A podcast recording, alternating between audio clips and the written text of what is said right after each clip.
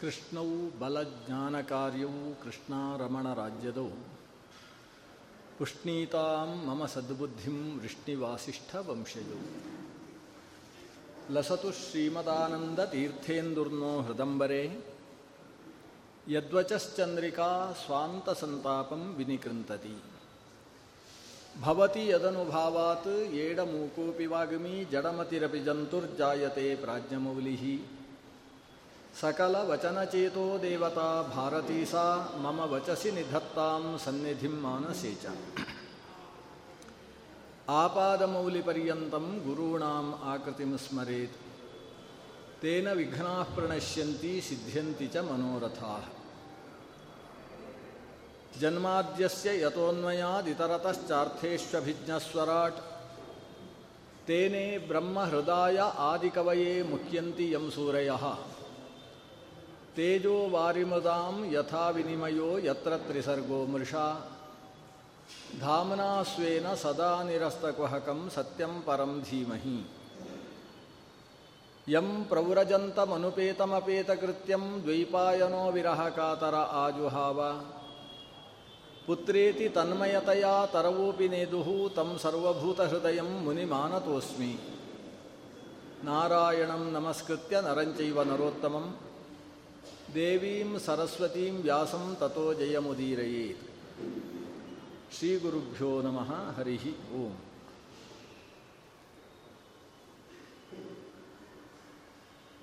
ಸ್ವಯಂಭುವ ಮನುವಿನ ಜ್ಯೇಷ್ಠ ಸುತನಾದ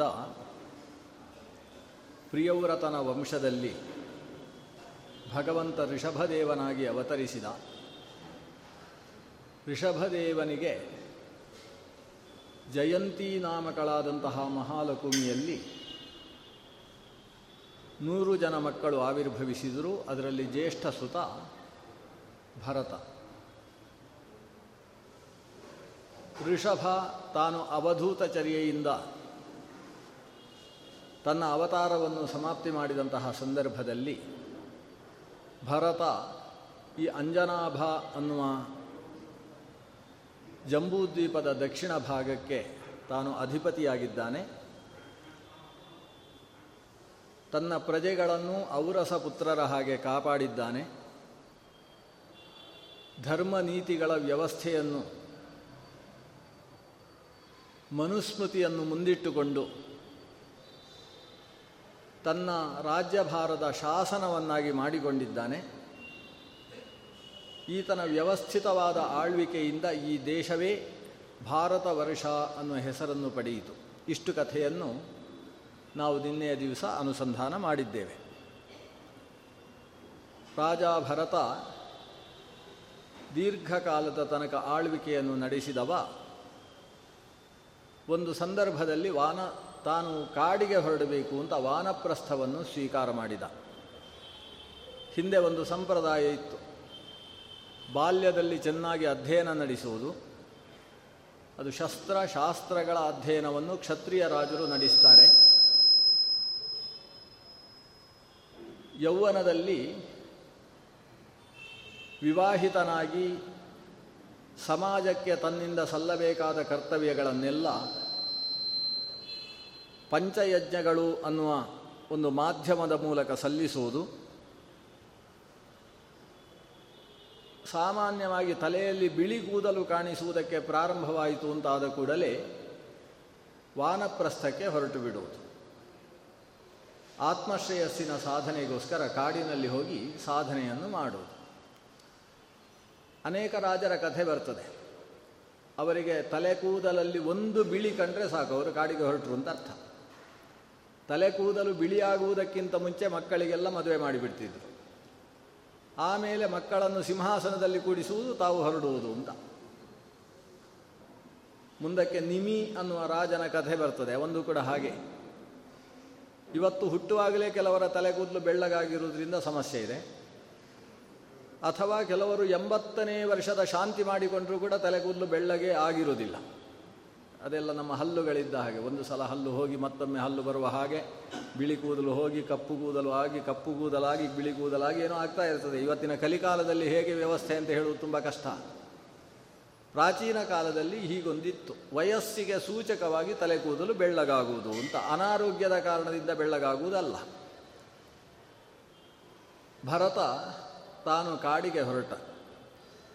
ವಾನಪ್ರಸ್ಥ ಅನ್ನುವ ಆಶ್ರಮದ ಹಿನ್ನೆಲೆ ಏನು ಅಂದರೆ ಈ ಮಾನವ ಶರೀರದಲ್ಲಿ ಆತ್ಮತತ್ವವನ್ನು ಕಾಣಬೇಕು. ಮತ್ತೊಮ್ಮೆ ಸಂಸಾರಕ್ಕೆ ಬರದೇ ಇರುವ ರೀತಿಯಲ್ಲಿ ಆತ ಬಿಡುಗಡೆಯನ್ನು ಹೊಂದಬೇಕು. ಅಷ್ಟಾಗಬೇಕು ಅಂತಾದರೆ ಮರಣ ಕಾಲದಲ್ಲಿ ಭಗವಂತನನ್ನೇ ಧ್ಯಾನ ಮಾಡಿಕೊಂಡು ಸಾಯಬೇಕು. ಶರೀರ ತ್ಯಾಗ ಮಾಡುವಾಗ ಯಾವ ಸ್ವರೂಪವನ್ನು ಚಿಂತನೆ ಮಾಡಿಕೊಂಡು ಶರೀರ ತ್ಯಾಗ ಮಾಡ್ತಾನೋ ಅಂತಹ ಸ್ವರೂಪವಾಗಿ ಮತ್ತೆ ಹುಟ್ಟಿ ಬರ್ತಾನೆ ಅಥವಾ ಮುಂದಿನ ಜನ್ಮವನ್ನು ಪಡಿತಾನೆ ಅನ್ನುವುದು ಒಂದು ಮನಃಶಾಸ್ತ್ರೀಯವಾದ ಅಧ್ಯಾತ್ಮ ವಿವೇಚನೆ ಇದೆ. ಕೃಷ್ಣ ಗೀತೆಯಲ್ಲಿ ಹೇಳ್ತಾನೆ, ಯಂ ಯಂ ವಾಪಿ ಸ್ಮರನ್ ಭಾವಂ ತ್ಯಜತ್ಯಂತೆ ಕಲೇವರಂ, ತಂ ತಮೇವೈತಿ ಕೌಂತೆಯ ಸದಾ ತದ್ಭಾವ ಭಾವಿತಃ. ಯಾವ ಸ್ವರೂಪವನ್ನು ಆಲೋಚನೆ ಮಾಡಿಕೊಂಡು ಕಲೇವರವನ್ನು ತ್ಯಾಗ ಮಾಡ್ತಾನೋ ಅಂತಹ ಸ್ವರೂಪವನ್ನು ಹೊತ್ತುಕೊಂಡು ಮತ್ತೆ ಬರ್ತಾನೆ ಅಂತ. ಹಾಗಾಗಿ ಮನುಷ್ಯ ಮರಣವನ್ನೈದುವ ಸಂದರ್ಭದಲ್ಲಿ ತಾನು ತನ್ನ ಮಗನನ್ನು ಅಥವಾ ತನ್ನನ್ನು ದ್ವೇಷಿಸತಕ್ಕಂತಹ ಮತ್ತೊಬ್ಬ ವ್ಯಕ್ತಿಯನ್ನು ಆಲೋಚನೆ ಮಾಡಿಕೊಂಡು ಶರೀರ ತ್ಯಾಗ ಮಾಡಿದರೆ ಆತ ಮತ್ತೆ ಅಂತಹ ದ್ವೇಷಾಸೂಯೆಗಳಿಂದ ತುಂಬಿದ ಮಾನವ ಜನ್ಮವನ್ನೇ ಪಡಿಬೇಕಾಗ್ತದೆ. ಕೊನೆಯ ಕಾಲದಲ್ಲಿ ಭಗವಂತನನ್ನೇ ಆಲೋಚಿಸಿಕೊಂಡು ಶರೀರ ತ್ಯಾಗ ಮಾಡಿದರೆ ಆಗ ಭಗವಂತನಿಗೆ ಸದೃಶವಾದ ಶರೀರವನ್ನು ಪಡೆಯುತ್ತಾನೆ. ಇದಕ್ಕೆ ಸಾರೂಪ್ಯ ಅಂತ ಹೆಸರು. ಭಗವತ್ ಸಾರೂಪ್ಯವನ್ನು ಪಡೆಯಬೇಕಾದರೆ ಭಗವತ್ ಚಿಂತನೆ ಅಂತಕಾಲದಲ್ಲಿ ಬೇಕು. ಅಂತೆ ನಾರಾಯಣ ಸ್ಮೃತಿ ಅಂತ್ಯಕಾಲದಲ್ಲಿ ಭಗವಂತನ ಸ್ಮೃತಿಯನ್ನು ಸಂಪಾದಿಸುವುದಕ್ಕೆ ಬೇಕಾದ ಜೀವನ ಪದ್ಧತಿಯನ್ನು ಅಳವಡಿಸಿಕೊಂಡಂತಹ ವ್ಯಕ್ತಿ ನಿಜವಾಗಿ ಸಾಧಕ ಅಂತ ಕರೆಸಿಕೊಳ್ತಾನೆ. ಅದಕ್ಕೋಸ್ಕರ ವಾನಪ್ರಸ್ಥ ಅನ್ನುವುದು ಒಂದು ಆಶ್ರಮ. ಅಂತಹ ಅವಸ್ಥೆಯಲ್ಲಿ ಆತ ಸಾಂಸಾರಿಕವಾದ ಯಾವ ಚಿಂತೆಯನ್ನೂ ತಲೆಯಲ್ಲಿಟ್ಟುಕೊಳ್ಳದೆ ಭಗವತ್ ಚಿಂತನೆಯಲ್ಲಿ ತೊಡಗ್ತಾನೆ. ಜೀವನದಲ್ಲಿ ಯಾವುದು ನಿರಂತರ ಚಿಂತ್ಯವಾಗಿರ್ತದೋ ಅದು ಅಂತ್ಯದಲ್ಲಿ ಸ್ಮರಣೆಗೆ ಬರ್ತದೆ. ಸಂತತಂ ಚಿಂತೆಯೇನಂತಂ ಅಂತಕಾಲೇ ವಿಶೇಷತಃ. ಸಂತತ ಭಗವತ್ ಚಿಂತನೆಯನ್ನು ನಡೆಸ್ತಾ ಇದ್ದರೆ ಅಂತಕಾಲದಲ್ಲಿ ವಿಶೇಷವಾಗಿ ಭಗವತ್ ಚಿಂತನೆ ನಡೆಸುವುದಕ್ಕೆ ಸಾಧ್ಯವಾಗ್ತದೆ. ಸಂತತ ಯಾವುದು ಚಿಂತನೆಗೆ ವಿಷಯವೋ ಅದು ಅಂತ್ಯದಲ್ಲಿ ಚಿಂತನೆಗೆ ಗೋಚರವಾಗ್ತದೆ. ನಾವು ಈಗ ಹೇಗೇಗೋ ಬದುಕಿ, ಅಂತ್ಯದಲ್ಲಿ ನಾರಾಯಣನ ಚಿಂತನೆ ಬಂದರೆ ಸಾಕು ಅಂತ ಕೂತರೆ, ಆಗ ಅಂತ್ಯದಲ್ಲಿ ನಾರಾಯಣ ಚಿಂತನೆ ಬರುವುದಕ್ಕೆ ಸಾಧ್ಯವೇ ಇಲ್ಲ. ಈತ ನಿರಂತರ ಭಗವತ್ ಚಿಂತನೆಗೋಸ್ಕರ ರಾಜ್ಯಭಾರವನ್ನು ಮಕ್ಕಳಿಗೆ ಒಪ್ಪಿಸಿ ಕಾಡಿಗೆ ಹೋದ.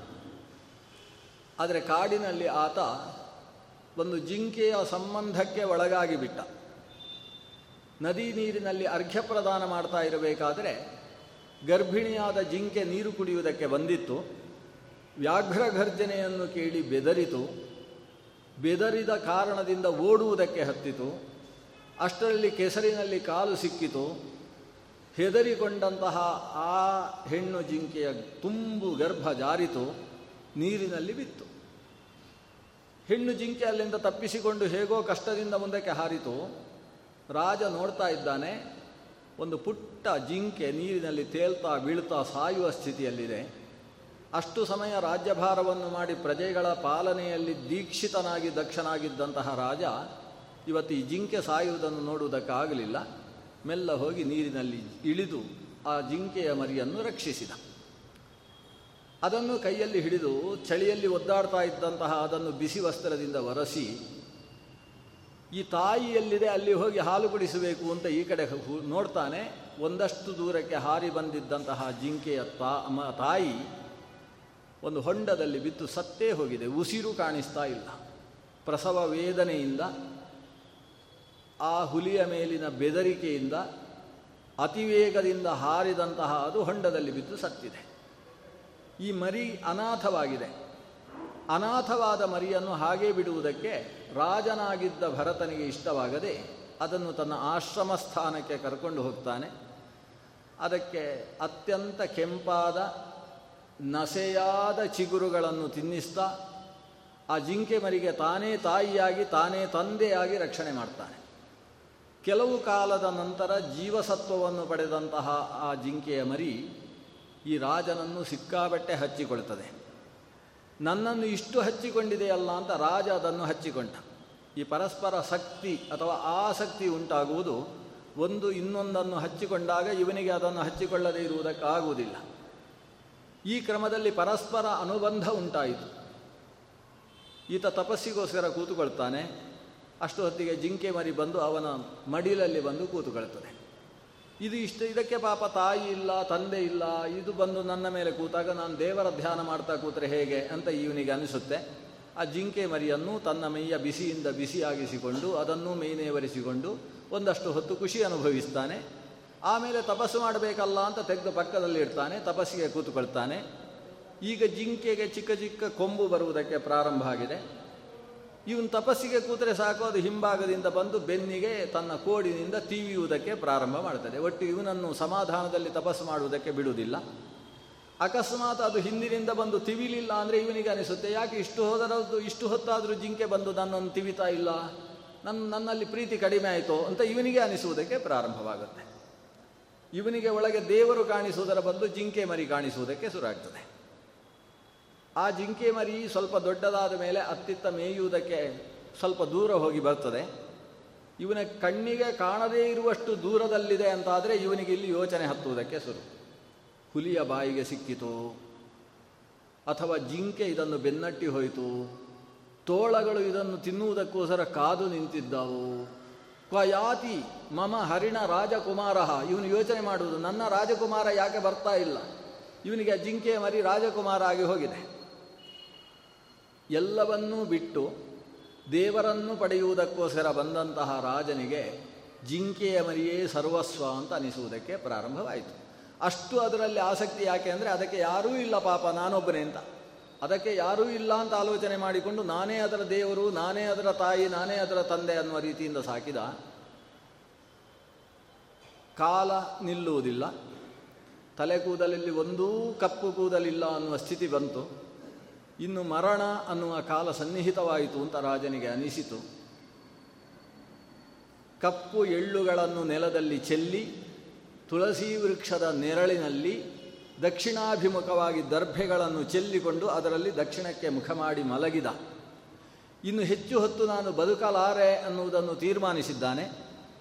ಅಷ್ಟು ಹೊತ್ತಿಗೆ ಆ ಜಿಂಕೆಯ ಮರಿಗೂ ಅರ್ಥವಾಯಿತು. ನನ್ನ ಈ ಹಿರಿಯ, ನನ್ನ ರಕ್ಷಕ, ನನ್ನ ಆತ್ಮ ಅನಿಸಿದ ಈತ ಇನ್ನು ಹೆಚ್ಚು ಬದುಕುವುದಿಲ್ಲ ಅಂತ ಜಿಂಕೆಯ ಮರಿಗೆ ಗೊತ್ತಾಗಿ ಇವನ ಪಕ್ಕದಲ್ಲಿ ಬಂದು ಕಣ್ಣೀರು ಹಾಕಿಕೊಂಡು ಕೂಡುವುದಕ್ಕೆ ಪ್ರಾರಂಭಿಸಿತು. ಇವನಿಗೆ ನಾನು ಸಾಯ್ತೇನೆ ಅಂತ ಹೆಚ್ಚು ಬೇಸರವಾಗ್ತಾ ಇಲ್ಲ. ಈ ಜಿಂಕೆ ಮರಿಗೆ ಇನ್ನು ಯಾರು ಗತಿ ಅಂತ ಹೇಳಿಕೊಂಡು ಯೋಚನೆ ಮಾಡ್ತಾ ಇದ್ದಾನೆ. ಅದರ ಕಣ್ಣೀರು ನೋಡಿದಷ್ಟು ಇವನಿಗೆ ಕಣ್ಣಲ್ಲಿ ನೀರು ಜಾಸ್ತಿ ಆಗುವುದಕ್ಕೆ ಪ್ರಾರಂಭವಾಯಿತು. ಜಿಂಕೆಯನ್ನೇ ಯೋಚಿಸ್ತಾನೆ. ಇನ್ನು ಈ ಅನಾಥವಾದಂತಹ ಜಿಂಕೆಗೆ ಯಾರು ಗತಿ? ಸಾಮಾನ್ಯವಾಗಿ ಮನುಷ್ಯ ಸಾಯುವಾಗ ಇನ್ನು ಇವರಿಗೆ ಯಾರು ಗತಿ ಅಂತ ತಾನು ಯೋಚನೆ ಮಾಡಿಕೊಂಡು ಸಾಯುವುದಿಲ್ಲ. ಆದರೆ ಸಾಯ್ತಾ ಇರುವ ವ್ಯಕ್ತಿಯ ಪಕ್ಕದಲ್ಲಿರುವವರು ಎಲ್ಲ ಇನ್ನು ನನಗೆ ಯಾರು ಗತಿ ಅಂತ ಹೇಳಿಕೊಂಡು ಅಳ್ತಾ ಇರ್ತಾರೆ. ಇದು ಲೋಕದ ಪರಿಸ್ಥಿತಿ. ಆದರೆ ಇಲ್ಲಿ ಜಿಂಕೆ ಪೂರ್ಣವಾದ ಪ್ರೀತಿಯಿಂದ ಈ ರಾಜ ಸತ್ತರೆ ಆ ರಾಜನಿಗೆ ಒಬ್ಬ ರಕ್ಷಣೆ ಕೊಡುವವರು ಇಲ್ಲವಲ್ಲ? ಅಯ್ಯೋ ಅಂತ ನನಗೆ ಯಾರು ಗತಿ ಅಂತ ಯೋಚಿಸದೇ ಇದು ದುಃಖಿಸ್ತಾ ಇದೆ. ನಿರ್ವ್ಯಾಜವಾದ ಪ್ರೀತಿಯಿಂದ ಜಿಂಕೆ ಜಿಂಕಿಸುವುದು, ದುಃಖಿಸುವುದನ್ನು ನೋಡಿ ಈತ ಮತ್ತಷ್ಟು ದುಃಖಿಸ್ತಾ ಇದ್ದಾನೆ. ಪ್ರಾಣ ಪಕ್ಷಿ ಹಾರಿತು. ಜಿಂಕೆಯನ್ನೇ ಮನಸ್ಸಿನಲ್ಲಿ ತುಂಬಿಸಿಕೊಂಡು ಸತ್ತಂತಹ ಈತ ಜನ್ಮಾಂತರದಲ್ಲಿ ಮತ್ತೊಂದು ಜಿಂಕೆಯಾಗಿ ಹುಟ್ಟಿದ.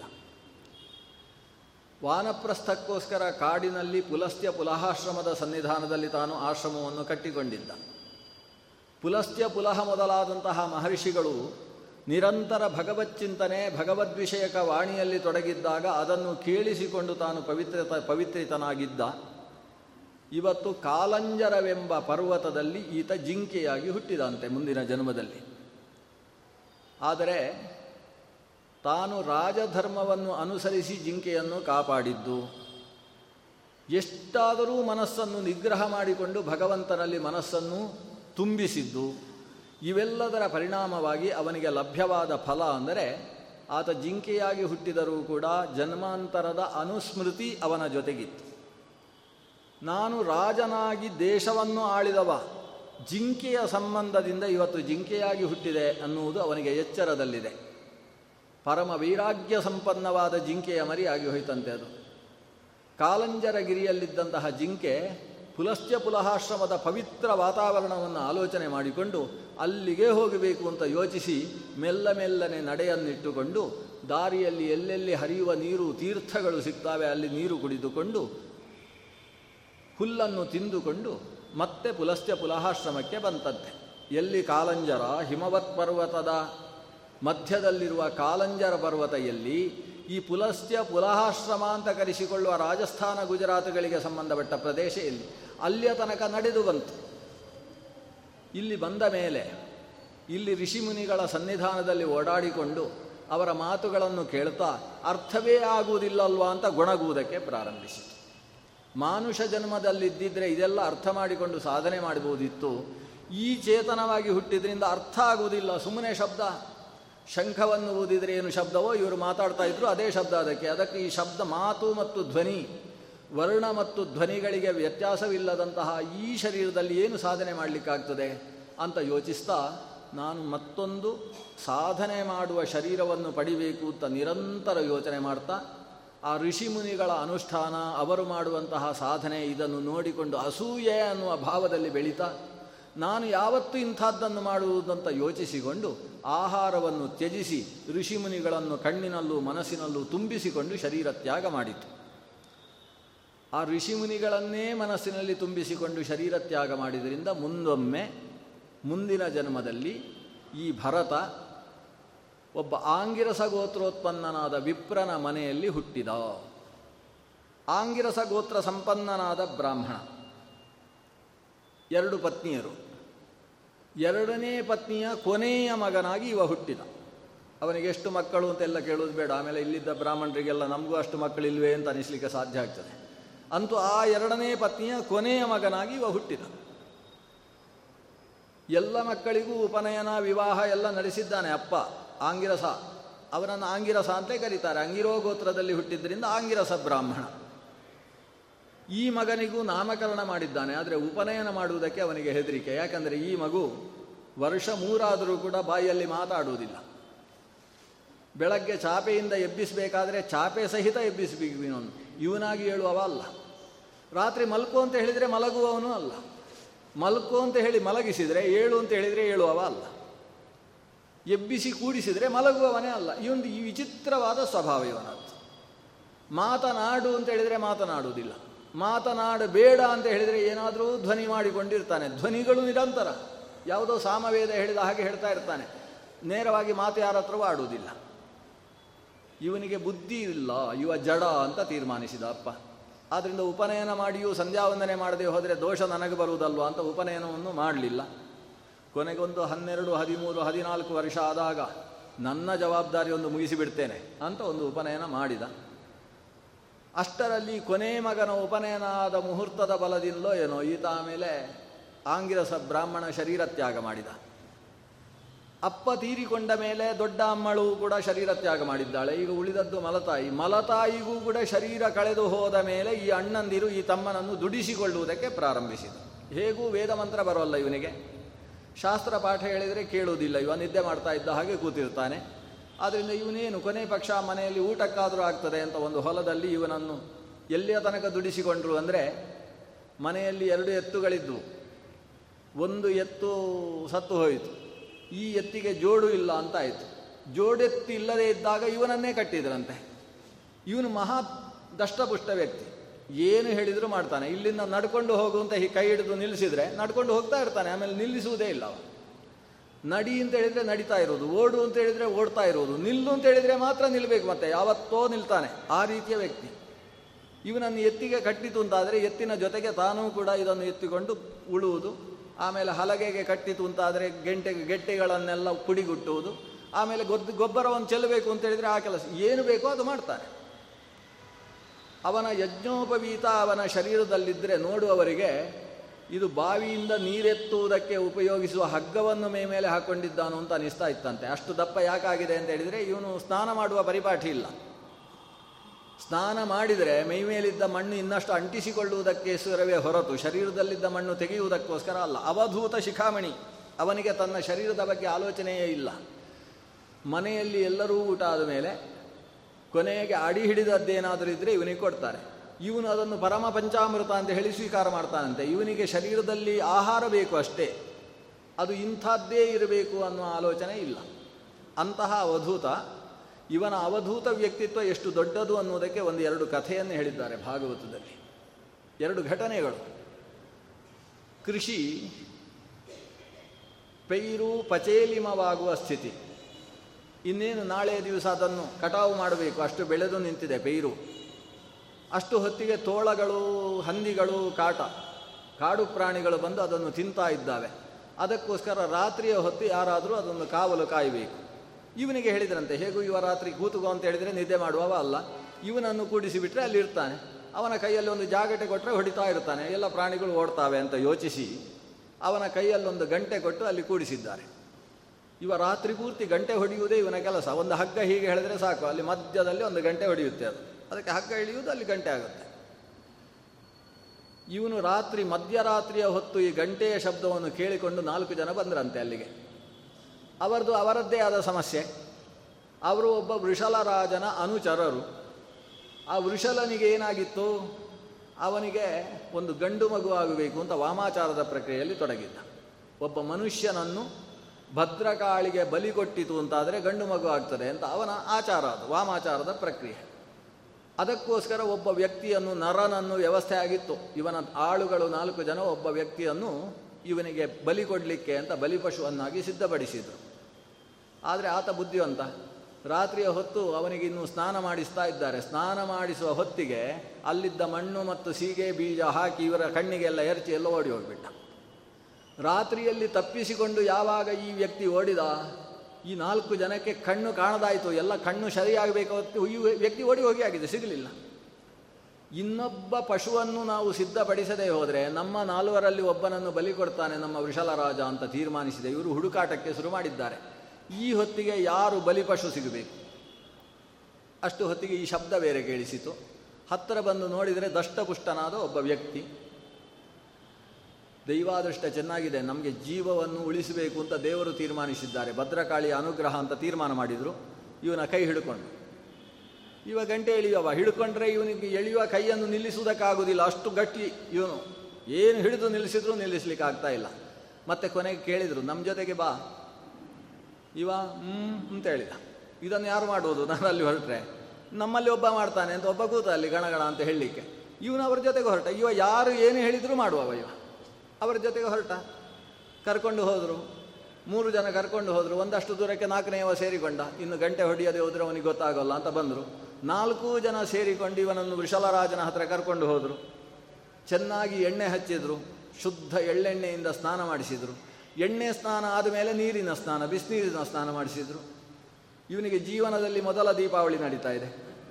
ಇವ ಎಲ್ಲವನ್ನೂ ಕೂಡ ಮಾಡಿಸಿಕೊಳ್ತಾನೆ ಶರೀರವನ್ನು ತಿಕ್ಕಿ ತೊಳೆಯುವುದೇ ಹರಸಾಹಸ ಆಗಿ ಹೋಯ್ತಂತೆ ಅವರಿಗೆ. ಅಷ್ಟೆಲ್ಲ ಮಾಡಿದರು. ಮಾಡಿ ಆದಮೇಲೆ ಕೆಂಪು ದಾಸವಾಳದ ಮಾಲೆ ತಂದು ಹಾಕಿದರು. ಮೊದಲ ಹಾರಾರ್ಪಣೆ ಇವನಿಗೆ. ಇಷ್ಟೆಲ್ಲ ಆಗಿ ಕೆಂಪು ಬಣ್ಣದ ವಸ್ತ್ರವನ್ನು ಬೇರೆ ಉಡಿಸಿದರು. ಬಲಿ ಚಿಹ್ನೆಯನ್ನು ಹಾಕಿದರು. ಇವ ಏನು ಮಾಡಿಸಿದರೂ ಮಾಡಿಕೊಳ್ತಾ ಇದ್ದಾನೆ. ಎಲ್ಲ ನಡೆಯಿತು, ಕೊನೆಗೆ ಬಲಿಕಂಬದ ಹಕ್ಕೆ ಹತ್ತಿರ ಕರ್ಕೊಂಡು ಬಂದು. ಇದಕ್ಕೆ ಬಲಿಕಂಬಕ್ಕೆ ತಲೆ ತಗ್ಗಿಸು ಅಂತ ಹೇಳಿದರು. ತಲೆ ತಗ್ಗಿಸಿ ನಿಂತ. ವಿಶಾಲರಾಜ ಬಂದ. ಕೆಂಪು ಕುಂಕುಮವನ್ನೆಲ್ಲ ಮೈಮೇಲೆ ಎರಚಿಕೊಂಡ. ಅಲ್ಲಿದ್ದ ಗಂಧಪುಷ್ಪಗಳಿಂದ ಭದ್ರಕಾಲಿಯ ಮಹಾಮೂರ್ತಿಯನ್ನು ಅರ್ಚಿಸಿದ. ಕೈಯಲ್ಲಿ ಕತ್ತಿಯನ್ನು ಹಿಡಿದು ಕತ್ತಿಯನ್ನೂ ಪೂಜಿಸಿ ಇವನ ತಲೆಯನ್ನು ಕತ್, ಕತ್ತರಿಸಿ ಬಲಿಯನ್ನು ಕೊಡಬೇಕು. ಕತ್ತರಿಸಿದ ತಲೆಯಿಂದ ಚಿಮ್ಮುವ ರಕ್ತ ದೇವಿಯ ನಾಲಿಗೆಗೆ ಸರಿಯಾಗಿ ಹರಿಬೇಕು ಅನ್ನುವ ಯೋಜನೆ ಮಾಡಿ ಕತ್ತಿಯನ್ನು ಹಿಡಿದು ಬಂದ. ಈತನ ತಲೆಯ ಹತ್ತಿರ ಕತ್ತಿಯನ್ನು ಆತ ಹಿಡಿದು ಯಾವುದೋ ಬೀಜಮಂತ್ರಗಳನ್ನು ಉಚ್ಚರಿಸುವುದಕ್ಕೆ ಪ್ರಾರಂಭಿಸಿದರೆ ಆ ಪ್ರತಿಮೆಯಲ್ಲಿ ಸನ್ನಿಹಿತಳಾಗಿದ್ದಂತಹ ದೇವಿ ಸಹಿಸಿಕೊಳ್ಳಿಲ್ಲಂತೆ. ಪರಮ ವಿಷ್ಣು ಭಕ್ತನಾದ, ಬೂದಿ ಮುಚ್ಚಿದ ಕೆಂಡದ ಹಾಗೆ ಪರಮ ತೇಜಸ್ವಿ ವರ್ಚಸ್ವಿ ಎನಿಸಿದ, ಈ ವಿಪ್ರನ ರಕ್ತ ನನ್ನ ಮೈ ಸೋಂಕಿದರೆ ಸೋಂಕಿದ ಭಾಗದಲ್ಲೆಲ್ಲ ಬೆಂಕಿಯ ಗುಳ್ಳೆಗಳು ಎದ್ದುಬಿಟ್ಟಾವು ಅಂತ ಹೆದರಿಬಿಟ್ಟಿದ್ದಾಳಂತೆ ಭದ್ರಕಾಳಿ. ಸಹಸಾ ಉಚ್ಚ ಚಾಟಸ್ಸ ಪ್ರತಿಮಾಯಾ ಭದ್ರಕಾಳಿ. ತನ್ನ ಪ್ರತಿಮೆಯಿಂದ ಆ ಭದ್ರಕಾಳಿ ಎದ್ದು ಬಂದಿದ್ದಾಳೆ. ಬಂದು ಈತನ ಕೈಯಲ್ಲಿದ್ದ ಕತ್ತಿಯನ್ನು ಹಿಡಿದು ಈತನ ಅನುಚರರ ಜೊತೆಗೆ ಐದಾರು ಜನರ ತಲೆಯನ್ನೆಲ್ಲ ಚೆಂಡಾಡಿಕೊಂಡು ಶಿರಸ್ಕಂದುಕ ಕ್ರೀಡಾಂ ಅವಾಪ. ಶಿರಸ್ಸಿನಿಂದ ಒಂದು ಚೆಂಡಾಟದ ಕ್ರೀಡೆಯನ್ನು ಆಡಿಬಿಟ್ಟಿದ್ದಾಳೆ. ಆಡಿ ಅದರ ರಕ್ತವನ್ನೆಲ್ಲ ತಾನು ಸ್ವೀಕರಿಸಿದ್ದಾಳೆ. ಇವ ತಲೆ ತಗ್ಗಿಸಿ ನಿಂತವ ಹಾಗೆ ಇದ್ದಾನೆ, ನಿದ್ದೆ ಬರಲಿಲ್ಲ ಅವನಿಗೆ. ಏನೋ ಇಲ್ಲಿ ನಡೀತಾ ಇದೆ. ಭಾರಿ ಈ ಭದ್ರಕಾಳಿ ತನ್ನ ಅನುಚಾರ, ಅನುಚಾರರ ಜೊತೆಗೆ ಬಂದು ಅಟ್ಟಹಾಸಗೈದಿದ್ದಾಳೆ ಇವನಿಗೆಲ್ಲ ಕೇಳಿಸ್ತಾ ಇದೆ. ಎಷ್ಟು ಹೊತ್ತಾದರೂ ತಲೆ ತಗ್ಗಿಸು ಅಂತ ಹೇಳಿದವರನ್ನು ಯಾರು ಎತ್ತಲಿಕ್ಕೆ ಹೇಳಲಿಲ್ಲ. ಗಂಟೆಯ ಯೋಚನೆ ಆಯಿತು. ತಲೆ ತೆಗೆದ. ನೋಡಿದರೆ ಅಲ್ಲೆಲ್ಲ ತಲೆ ಬಿದ್ದಿತ್ತು, ರಕ್ತ ಚೆಲ್ಲಿತ್ತು. ಇವನಿಗೆ ಅದೆಲ್ಲ ಆಲೋಚನೆ ಇಲ್ಲ. ಎದ್ದು ಸೀದಾ ಬಂದ. ಅದೇ ಗಂಟೆ ಹಿಡ್ಕೊಂಡು ಡಣ ಅಂತ ಶಬ್ದ ಮಾಡುವುದಕ್ಕೆ ಶುರು ಮಾಡಿದ. ಇಷ್ಟು ಘಟನೆಯನ್ನು ಭಾಗವತ ಉಲ್ಲೇಖ ಮಾಡಿ ಹೇಳ್ತದೆ, ವಾಮಾಚಾರ ಅನ್ನುವುದು ಶ್ರೇಯಸ್ಸಿಗೋಸ್ಕರ ಇರುವಂಥದ್ದಲ್ಲ ಅಥರ್ವ ಅನ್ನುವ ಮಹರ್ಷಿಗಳು ಆಂಗಿರಸ ಮಹರ್ಷಿಗಳಿಗೆ ಜೊತೆ ಸೇರಿಕೊಂಡು ವೇದತ್ರಯದಲ್ಲಿ ಆತ್ಮರಕ್ಷಣೆಗೋಸ್ಕರ ಇರುವ ಮಂತ್ರಗಳನ್ನು ಪೃಥಕ್ಕರಿಸಿದಾಗ ಅದು ಅಥರ್ವಾಂಗಿರಸ ಶಾಖೆ ಅಂತ ಕರೆಸಿಕೊಂಡಿದೆ. ಅಥರ್ವಾಂಗಿರಸ ಶಾಖೆಯಲ್ಲಿ ನಿರೂಪಿಸಲ್ಪಟ್ಟ ಮಾರ್ಗದಿಂದ ತಂತ್ರ ಮಾರ್ಗದ ಮೂಲಕ ಸಿದ್ಧಪಡಿಸಲ್ಪಟ್ಟಂತಹ ತಂತ್ರವನ್ನು ವಾಮತಂತ್ರ ಅಂತ ಉಲ್ಲೇಖ ಮಾಡ್ತಾರೆ. ಈ ವಾಮತಂತ್ರ ಎಂಬುದು ಆತ್ಮರಕ್ಷಣೆಗೋಸ್ಕರ ಅಥವಾ ದೇಶ ರಕ್ಷಣೆಗೋಸ್ಕರ ಇರಬೇಕಾದಂತಹ ಒಂದು ರಕ್ಷಕ ಪದ್ಧತಿ. ಅದನ್ನು ಇನ್ನೊಬ್ಬರ ತೊಂದರೆಗೋಸ್ಕರ ಬಳಸಿದ ಪಕ್ಷದಲ್ಲಿ ಅದು ಆತ್ಮಘಾತಕವಾಗಿ ಬಿಡುತ್ತದೆ ಅದರಲ್ಲೂ ಮುಖ್ಯವಾಗಿ ಯಾರು ತನಕ್ಕಿಂತ ಎತ್ತರದ ವ್ಯಕ್ತಿಗಳು, ಭಗವದ್ಭಕ್ತರು ಅವರ ಮೇಲೆ ವಾಮಾಚಾರವನ್ನು ಪ್ರಯೋಗಿಸಿದರೆ ಅದು ಪ್ರಯೋಗಿಸಿದವನನ್ನೇ ಸಂಹಾರ ಮಾಡ್ತದೆ ಅನ್ನೋದಕ್ಕೆ ಇದು ದೃಷ್ಟಾಂತವಾಗಿದೆ. ಜಾಗೃತೆ ಇರಬೇಕು ಅಂತ ಭಾಗವತ ಉಲ್ಲೇಖ ಮಾಡ್ತದೆ. ಭರತ ಇವನನ್ನು ಲೋಕದ ಜನ ಜಡ ಜಡ ಅಂತ ಕರೀತಾರೆ. ನಾವು ಜಡ ಭರತ ಅಂತ ಕರಿತೇವೆ. ಯಾಕಂದರೆ ಇವನು ಭರತನಾಗಿದ್ದವ, ಜಿಂಕೆಯಾಗಿ ಮತ್ತೆ ಹುಟ್ಟಿದವ ಅಂತ. ಇವನಿಗೆ ಹುಟ್ಟಿದಾಗ ಭರತ ಅಂತ ನಾಮಕರಣ ಮಾಡಿದ್ದಾರೆ ಅನ್ನುವುದಕ್ಕೆ ಭಾಗವತದಲ್ಲಿ ದಾಖಲೆಗಳಿಲ್ಲ. ಇವನನ್ನು ಊರಿನ ಜನ ಎಲ್ಲ ಜಡ ಅಂತ ಕರಿತಾ ಇದ್ದ. ಭರತನೇ ಜಡನಾಗಿ ಹುಟ್ಟಿದ್ರಿಂದ ನಾವು ಜಡಭರತ ಅಂತ ಅವನನ್ನು ಕರೆಯೋದು ಇನ್ನೊಂದು ಇವನ ಜ್ಞಾನದ ಎತ್ತರ ಎಷ್ಟು ದೊಡ್ಡದಿತ್ತು. ಒಂದು ಮಾತು ಯಾರತ್ರ ಆಡ್ತಾ ಇರಲಿಲ್ಲ. ಆದರೆ ಜ್ಞಾನದಲ್ಲಿ ಇವನನ್ನು ಮಿಗಿಲಿಸಿದವರು ಆ ಕಾಲದಲ್ಲಿ ಜನ ಇರಲಿಲ್ಲ. ಒಂದು ಬಾರಿ ಗದ್ದೆಯ ಬದಿಯಲ್ಲಿ ಇವನನ್ನು ಕೂಡಿಸಿ ಹೋಗಿದ್ದಾರೆ ಅಣ್ಣಂದಿರು. ಆ ಕಾಲದಲ್ಲಿ ಸಿಂಧು ಸವೀರ ದೇಶದ ರಾಜ ರಹುಗಣ ಬಹಳ ಪ್ರಸಿದ್ಧ. ಸಿಂಧು ಸವೀರ ದೇಶ ಅಂದರೆ ಇವತ್ತು ಆ ಪ್ರದೇಶ ಪೂರ್ತಿ ಪಾಕಿಸ್ತಾನದ ವಶದಲ್ಲಿದೆ. ಸಿಂಧು ನದಿಯ ಕಣಿವೆಯಲ್ಲಿರತಕ್ಕಂತಹ ಬಹಳ ಫಲವತ್ತಾದ, ಜೊತೆಗೆ ತ್ರಿಕಾಲ ಸುಖಾವಹವಾದ, ಬೇಸಿಗೆಗಾಲದಲ್ಲೂ ಚಳಿಗಾಲದಲ್ಲೂ ಮಳೆಗಾಲದಲ್ಲೂ ಅತ್ಯಂತ ಸುಖವಾದ ವಾತಾವರಣವನ್ನು ಹೊಂದಿರತಕ್ಕಂತಹ ಅತ್ಯಂತ ಸುಂದರ ಪ್ರದೇಶ, ಸಿಂಧು ಸವೀರ ದೇಶ. ಆ ದೇಶದ ಅಧಿಪತಿ ರಹುಗಣ ದೊಡ್ಡ ಜ್ಞಾನಿ. ಅವನಿಗೆ ಕಪಿಲ ಬಹಳ ದೊಡ್ಡ ಜ್ಞಾನಿ ಅಂತ ಕೇಳಿದ ಮೇಲೆ ಏನಾದರೂ ಮಾಡಿ ಕಪಿಲನ ಹತ್ರ ಜ್ಞಾನೋಪದೇಶ ಪಡಿಬೇಕು ಅಂತ ತೀರ್ಮಾನಿಸಿದ. ಕಪಿಲ ಮಹರ್ಷಿಯ ಸನ್ನಿಧಾನಕ್ಕೋಸ್ಕರ ತಾನು ಒಂದು ಮೇನೆಯಲ್ಲಿ ಕುಳಿತು ಹೊರಟ. ಆತನ ಪಲ್ಲಕ್ಕಿಯನ್ನು ಹೊರುವುದಕ್ಕೆ ನಾಲ್ಕು ಜನ ಮಹಾ ಗಟ್ಟಿಮುಟ್ಟಾದ ಆಳುಗಳಿದ್ದರು ಅವರು ಹೊತ್ತುಕೊಂಡು ಬರುವಾಗ ಯಾವ ಪ್ರದೇಶದಲ್ಲಿ ಜಡಭರತ ಇದ್ದಾನೆ, ಅಲ್ಲಿಗೆ ಸನ್ನಿಹಿತ ಪ್ರದೇಶದಲ್ಲಿ ಒಬ್ಬ ತಪ್ಪಿ ಹೋದಂತೆ ನಾಲ್ಕು ಜನ ಆಳುಗಳಲ್ಲಿ ಒಬ್ಬನಿಗೆ ಬಹುಶಃ ಈ ಹಂದಿ ಜ್ವರ ಅಥವಾ ಮಂಗನ ಕಾಯಿಲೆ ಬಂದಿರುತ್ತದೆ ಆ ಪ್ರದೇಶಕ್ಕೆ ಬರುವಾಗ. ಒಬ್ಬ ತಪ್ಪಿ ಮೂರು ಜನ ಮಾತ್ರ ಇದ್ದಾರೆ. ನಾಲ್ಕನೆಯವ ಇಲ್ಲದೆ ಇದನ್ನು ಹೊತ್ತುಕೊಂಡು ಹೋಗುವುದಕ್ಕೆ ಸಾಧ್ಯ ಇಲ್ಲ. ಹುಡುಕಿದ್ರು, ಎಲ್ಲಿ ಯಾರಿದ್ದಾರೆ? ಈ ಗಟ್ಟಿ ಮಸ್ತು ಆಳು ಕಾಣಿಸಿದ ಭರತ.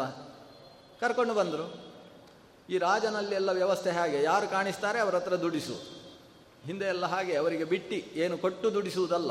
ರಾಜ ಅಂತ ಆದಮೇಲೆ ಅವನ ಕೆಲಸ ಮಾಡಬೇಕಷ್ಟೇ. ಅದಕ್ಕೆ ಪ್ರತ್ಯೇಕ ಮಾರ್ಗ ಇಲ್ಲ. ಒಂದು ಸಂದರ್ಭದಲ್ಲಿ ಮಧ್ವಾಚಾರ್ಯರು ಸಾಗ್ತಾ ಇರಬೇಕಾದರೂ ಕೂಡ ಒಬ್ಬ ಈಶ್ವರ ದೇವ ಅಂತ ಭೂಪ. ಬರುವವರ ಹತ್ರ ಎಲ್ಲ ಕೆರೆ ತೋಡಿಸುವ ಕೆಲಸ ಮಾಡ್ತಾ ಇದ್ದಾನೆ.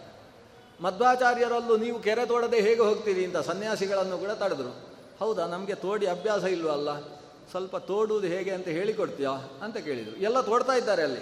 ಅವರನ್ನು ನೋಡಿ ಕಲಿ ಅಂತ ಹೇಳಬೇಕೋ ಬೇಡ ಇವರು?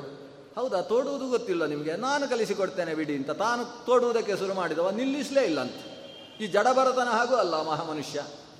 ಈಶ್ವರ ದೇವ ತೋಡಿ ತೋಡಿ ನೀರು ಬಲ್ವ ಬರುವಲ್ಲಿಯ ತನಕ ನಿಲ್ಲಿಸಲಿಲ್ಲ. ನೀರು ಬಂದ ಮೇಲೆ ಎಂತಹ ಮಹರ್ಷಿಗಳು ನನ್ನನ್ನು ತೋಡಿಸಿ ನೀರು ತರಿಸಿಬಿಟ್ರಲ್ವ? ನನ್ನ ಹೆಸರು ಈ ಕೆರೆಗೆ ಇಟ್ಟಿಸಿಬಿಟ್ರಲ್ವ ಅಂತ ಖುಷಿಪಟ್ಟು ಹೋದಂತೆ. ಈ ಮಧ್ವರ ಕಥೆಯನ್ನು ಅವರ ಇತಿಹಾಸವನ್ನು ಆ ಕಾಲದಲ್ಲಿ ಉಲ್ಲೇಖ ಮಾಡ್ತಾರೆ ಪಂಡಿತಾಚಾರ್ಯರು. ನೇನಾ ನೇನಾ ನೇನಾ, ನೇನೋ, ನೇನೇ ನೂನೇನ ನನು, ನುನ್ನ ನಾನಾ, ನಾನು, ನೂನಂ, ನಾನೇ, ನಾನು ನಾನುನ್ನಹ ಅಂತ ಒಂದು ವಿಶಿಷ್ಟವಾದ ಶ್ಲೋಕದಲ್ಲಿ ಈ ಮಧ್ವರ ಚರ್ಯೆಯನ್ನು ಉಲ್ಲೇಖ ಮಾಡ್ತಾರೆ. ಆ ರಾಜಂದಿರಿಗೆಲ್ಲ ಅಂಥ ಒಂದು ಕ್ರಮ ಇತ್ತು ಆ ಕಾಲದಲ್ಲಿ ಅಂಥ ದರ್ಪ. ಆದ್ದರಿಂದ ನಮ್ಮಲ್ಲಿ ಒಂದು ಗಾದೆ ಉಂಟಲ್ವ? ಅರಮನೆಯ ಮುಂದೆ ಹೋಗಬೇಡ, ಕತ್ತೆಯ ಹಿಂದೆ ಹೋಗಬೇಡ ಅಂತ ಒಂದು ಗಾದೆ ಉಂಟು. ಅರಮನೆಯ ಮುಂದೆ ಹೋದರೆ ಏನಾದರೂ ಕೆಲಸ ಹೇಳ್ತಾರೆ ಅಂತ ಅರ್ಥ. ಸುಮ್ಮ ಸುಮ್ಮನೆ ಅಲ್ಲಿ ಮುಂದೆ ಹೋಗಬೇಡ. ಕತ್ತೆಯ ಹಿಂದೆ ಹೋದರೆ ಒಂದು ಪೆಟ್ಟು ತಿಂದು ಬರಬೇಕು ಅಂತ. ಈ ರಾಜನ ದೂತರು ಇವನನ್ನು ಕರ್ಕೊಂಡು ಹೋದರು. ಹೊರುವುದಕ್ಕೆ ಬಾ ಅಂತ. ಇವನು ಹೆಗಲು ಕೊಟ್ಟ, ಮೇನೆಯನ್ನು ಹೊತ್ತ. ಅವರು ನಡೆಯುವ ಹಾಗೆ ಇವನು, ಅವರು ಹೇಗೆ ನಡೀತಾರೆ ನೋಡಲ್ಲ. ಇವೊಂದು ಇವಂದೇ ಆದ ಹೆಜ್ಜೆ. ಬಹುಶಃ ಸ್ವಲ್ಪ ಮಳೆಗಾಲ ಬೇರೆ ಬೇರೆ ಇರಬೇಕು. ಎಲ್ಲಿಯಾದರೂ ಕ್ರಿಮಿಕೀಟ ಖಂಡಿತು ಅಂದರೆ ಅದಕ್ಕಿಂತ ಅಷ್ಟು ಮುಂದೆ ಹೋಗಿ ಕ, ಹೆಜ್ಜೆ ಇಡ್ತಾನೆ. ಈ ನಾಲ್ಕು ಜನರ ನಡಿಗೆಗೆ ಬ್ಯಾಲೆನ್ಸ್ ಆಗಲಿಲ್ಲ. ಒಳಗೆ ಕುಳಿತಂತಹ ರಾಜನಿಗೆ ತನ್ನನ್ನು ತಾನು ಸಂಭಾಳಿಸಿಕೊಳ್ಳುವುದು ಸಾಧ್ಯವಾಗಲಿಲ್ಲ.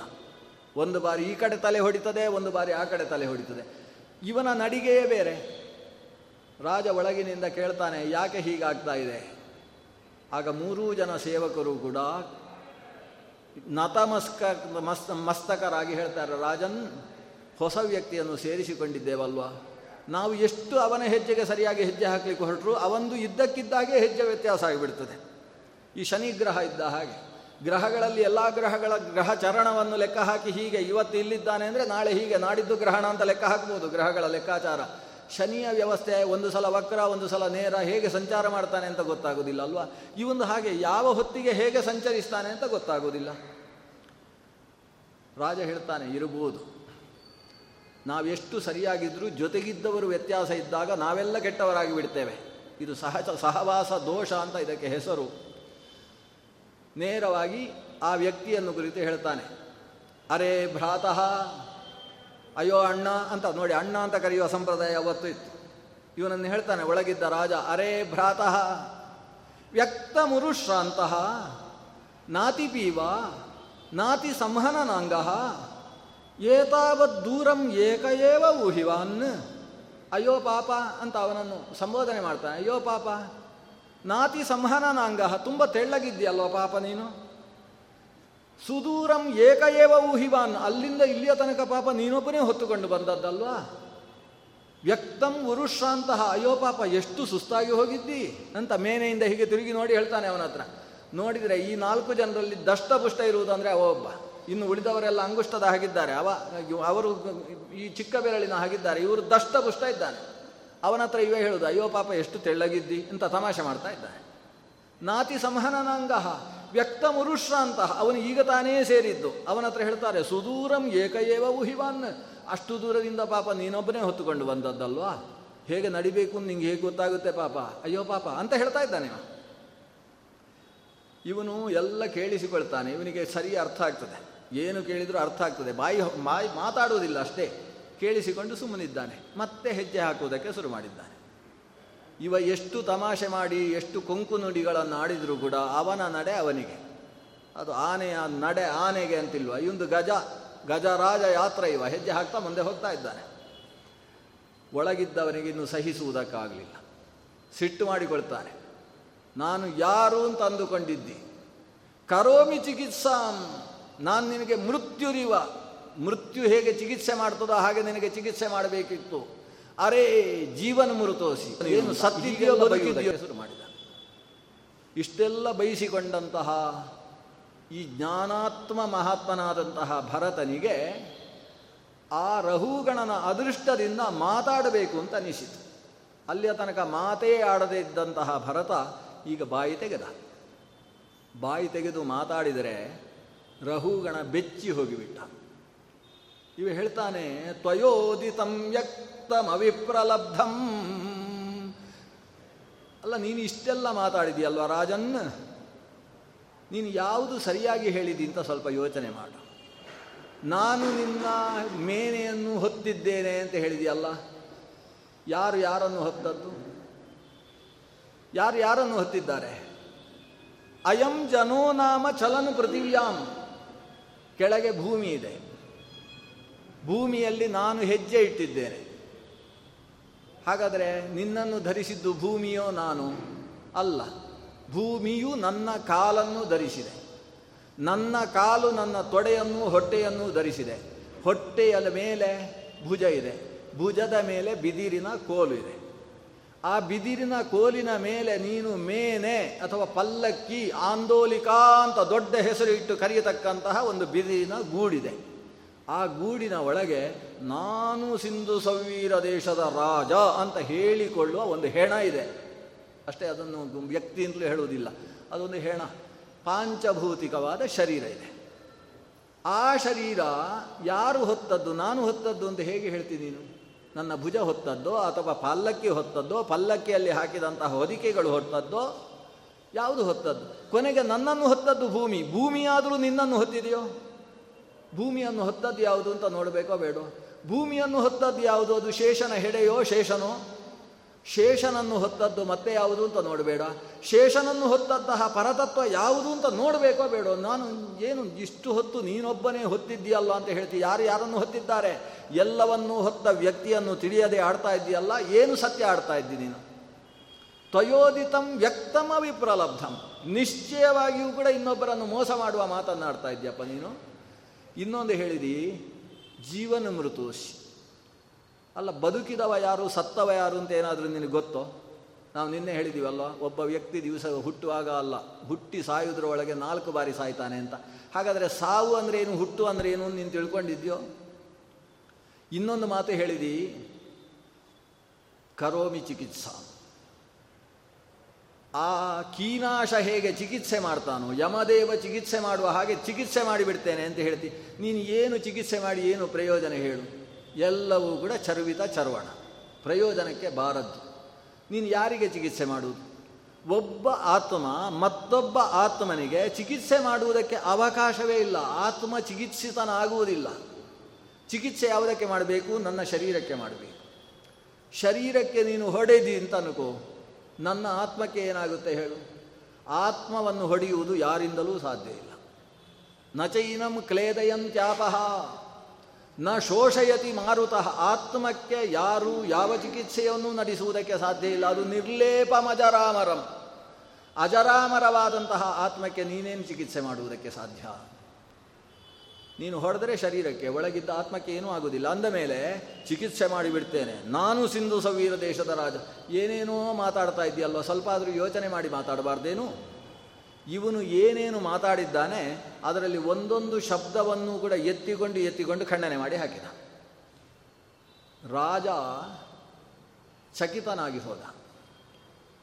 ಯಾವುದೋ ಸಾಮಾನ್ಯ ವ್ಯಕ್ತಿ ಮೈ ಮೇಲೆಲ್ಲ ಧೂಳು ತುಂಬಿಕೊಂಡಿದೆ, ತಲೆ ಕೂದಲೆಲ್ಲ ಜಟಾಜೂಟವಾಗಿ ಕಟ್ಟಿಕೊಂಡಿದೆ, ಸ್ವಲ್ಪ ಹುಚ್ಚನ ಹಾಗಿದ್ದಾನೆ ಅಂತ ಅಂದುಕೊಂಡು ನಾನು ಯದ್ವಾ ತದ್ವಾ ಬೈದರೆ, ಈ ವ್ಯಕ್ತಿ ಪರಮ ಶ್ರದ್ಧೇಯವಾದ ವೇದಗಳನ್ನೆಲ್ಲ ನಾಲಿಗೆಯಲ್ಲಿ ಧರಿಸಿದಂತಹ ವೇದ ಪುರುಷನ ಹಾಗೆ ಕಾಣಿಸ್ತಾ ಇದ್ದಾನಲ್ಲ? ಅಪರಾಧವಾಗಿ ಹೋಯ್ತಲ್ಲ ಅಂತ ಅಂದುಕೊಂಡು ರಥದಿಂದ ತಾನು ಮೇಲಿದ್ದ ಮೇನೆಯಿಂದ ಚಂಗನೆ ನೆಲಕ್ಕೆ ಜಿಗಿತಾನೆ. ಜಿಗಿದು ಇವನ ಪಾದವನ್ನು ಹಿಡ್ಕೊಳ್ತಾನೆ ಪಾದವನ್ನು ಹಿಡಿದು ಅವನ ತಲೆ ಎತ್ತಿ ನೋಡ್ತಾನೆ, ಅವನ ಶರೀರದ ಮೇಲೆ ಯಜ್ಞೋಪವೀತ ಕಾಣಿಸಿಕೊಳ್ತದೆ. ಅದು ಉಪವೀತ ಹೌದೋ ಅಂತ ತಿಳ್ಕೊಳ್ಳುವುದಕ್ಕೆ ಒಂದು ಐದು ನಿಮಿಷ ಬೇಕಾಗ್ತದೆ ಅವನು. ಆದರೂ ಉಪವೀತ ಕಂಡಿತು ಇದು ವೇದಕ್ಕೆ ಸಂಬಂಧಪಟ್ಟ ಉಪವೀತ. ಯಜ್ಞೋಪವೀತಂ ಪರಮಂ ಪವಿತ್ರಂ ಪ್ರಜಾಪತೇ ಯತ್ ಸಹಜಂ ಪುರಸ್ತಾತ್. ಚತುರ್ಮುಖ ಬ್ರಹ್ಮ ಭಗವಂತನ ಹೊಟ್ಟೆಯಿಂದ ಹುಟ್ಟುವಾಗ ಜೊತೆಗೆ ಯಜ್ಞೋಪವೀತ ಹಾಕಿಕೊಂಡೇ ಹುಟ್ಟಿದಂತೆ. ಪ್ರಜಾಪತಿಗೆ ಸಹಜವಾದದ್ದು. ಅವನ ಜೊತೆಗೇ ಹುಟ್ಟಿದಂತಹ ಈ ಯಜ್ಞೋಪವೀತ ಅದು ವೇದದ ದೀಕ್ಷೆಯನ್ನು ಸೂಚಿಸತಕ್ಕಂಥದ್ದು. ಆ ದೀಕ್ಷಾ ಸಂಪನ್ನನಾದ ವ್ಯಕ್ತಿಯನ್ನು ನಾನು ಹೋಗಿ ಹೋಗಿ ನನ್ನನ್ನು ಹರಿಸಿಕೊಂಡು ಬಿಟ್ಟೆಯಲ್ಲ ಅಂತ ಕಣ್ಣೀರು ಸುರಿಯುತ್ತೆ. ಆತನ ಪಾದ ಕಿಳಿದು ಹೇಳ್ತಾನೆ, ಸ್ವಾಮಿನ್, ನೀನು ಸಾಕ್ಷಾತ್ ಚತುರ್ಮುಖನು. ಅಥವಾ ವೇದವನ್ನೆಲ್ಲ ಉದ್ಧರಿಸಿ ಲೋಕಕ್ಕೆ ಕೊಟ್ಟಂತಹ ಮತ್ಸ್ಯರೂಪಿಯಾದ ಭಗವಂತನೇ ಈ ವೇಷದಿಂದ ಆವಿರ್ಭವಿಸಿದೆಯೋ ಅಲ್ಲ, ಲೋಕದಲ್ಲಿ ವೇದ ತತ್ವವನ್ನು ದರ್ಶನ ಮಾಡಿ ದ್ರಷ್ಟಾರ ನೆನೆಸಿದಂತಹ ಮಹರ್ಷಿಯೋ, ಯಾರು ನೀನು ಹೇಳಬೇಕು? ಇವ ಸುಮ್ಮನೆ ನಗ್ತಾ ಇದ್ದಾನೆ ಅಷ್ಟೇ, ಅವನ ಮಾತಿಗೆ ಉತ್ತರ ಕೊಡುವುದಿಲ್ಲ. ಎಷ್ಟು ಮಾತಾಡಬೇಕೋ ಅಷ್ಟೇ ಮಾತಾಡುವವರು ನಾವು, ಮಾತಿಗೆ ಉತ್ತರವೇ ಇಲ್ಲ. ಇವನು ಉತ್ತರ ಕೊಡದೇ ಇದ್ದದ್ದನ್ನು ನೋಡಿ ಮೇನೆಯನ್ನಲ್ಲಿ ಕೆಳಗೆ ಇಳಿಸಿಕೊಂಡು ತಾನು ಪಕ್ಕದಲ್ಲಿ ಕುಳಿತು ಆತನ ಪ್ರಶ್ನೆ ಮಾಡ್ತಾನೆ. ಸ್ವಾಮಿ, ನೀವು ನಾನು ಹೇಳಿದ ಮಾತನ್ನೆಲ್ಲ ತಪ್ಪು ಅಂತ ನಿರಾಕರಿಸಿಬಿಟ್ರಿ. ಆದರೆ ನನಗೇನೋ ನಿಮ್ಮ ಹತ್ರ ಮಾತಾಡಬೇಕು ಅಂತ ಅನಿಸುತ್ತೆ. ನಾನು ಹೇಳಿದ್ರಲ್ಲಿ ಏನು ತಪ್ಪಿದೆ ಹೇಳಿ. ನೀವು ಹೊತ್ತಿದ್ದೀರಿ ಅಂತ ಹೇಳಿದ್ದೆ.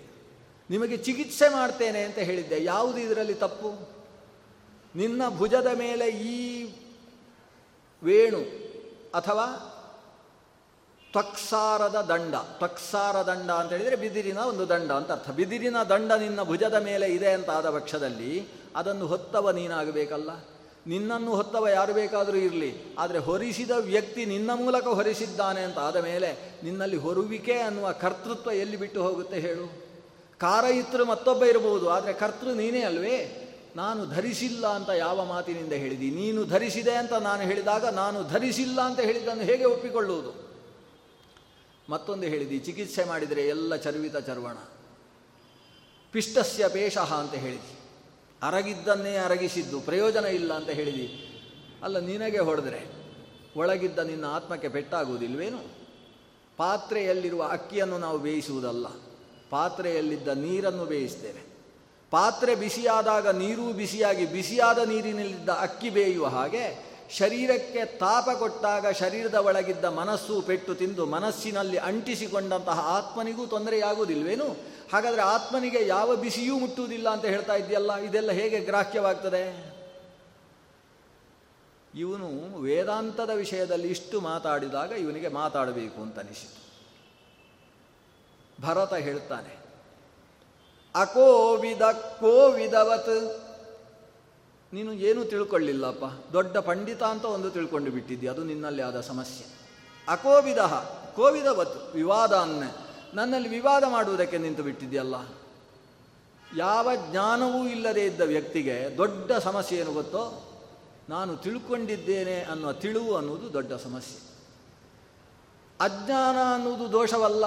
ಅಜ್ಞಾನ ಇದ್ದಂತಹ ವ್ಯಕ್ತಿಗೆ ಜ್ಞಾನ ಇದೆ ಅಂತ ಒಂದು ಅಜ್ಞಾನ ಇದೆ ಅಲ್ವಾ? ಅದು ದೊಡ್ಡ ದೋಷ.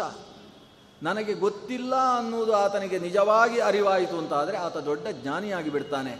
ಆದರೆ ನಿನ್ನಲ್ಲಿ ಆ ಸಮಸ್ಯೆ ಇದೆಯಪ್ಪ ತಿಳ್ಕೊಳ್ಳಿಲ್ಲ. ತಿಳ್ಕೊಂಡಿದ್ದೇನೆ ಅಂತ ತಿಳ್ಕೊಂಡು ಬಿಟ್ಟಿದ್ದು. ಇದು ನಿನ್ನ ಸಮಸ್ಯೆ. ಇಲ್ಲದೆ ಹೋದರೆ ಯಾವ ವ್ಯಕ್ತಿ ಕಪಿಲನಲ್ಲಿ ಉಪದೇಶ ಪಡೆಯುವುದಕ್ಕೆ ಹೊರಡ್ತಾನೆ? ಅರ್ಹತೆ ಇಲ್ಲದಂತಹ ವ್ಯಕ್ತಿ? ಕಪಿಲ ಅಂದರೆ ಸಾಕ್ಷಾತ್ ಭಗವಂತನೇ ಅವತರಿಸಿ ಬಂದಿರತಕ್ಕಂತಹ ಸ್ವರೂಪ. ಆ ಕಪಿಲನ ಕೈಯಲ್ಲಿ ಜ್ಞಾನೋಪದೇಶ ಪಡೆಯುವುದಕ್ಕೆ ಬ್ರಹ್ಮಾದಿ ದೇವತೆಗಳು ಅರ್ಹರು. ನಾನು ಹೊರಡ್ತೇನೆ ಅಂತ ಹೊರಟು ಬಿಟ್ಟಿದ್ಯಲ್ವಾ? ಪೆದ್ದು ಅಂತ ಬೈತಾನೆ. ಅಕೋವಿದ. ಪೆದ್ದ ನೀನು. ಏನು ಹೇಳ್ತಾ ಇದ್ದಿ?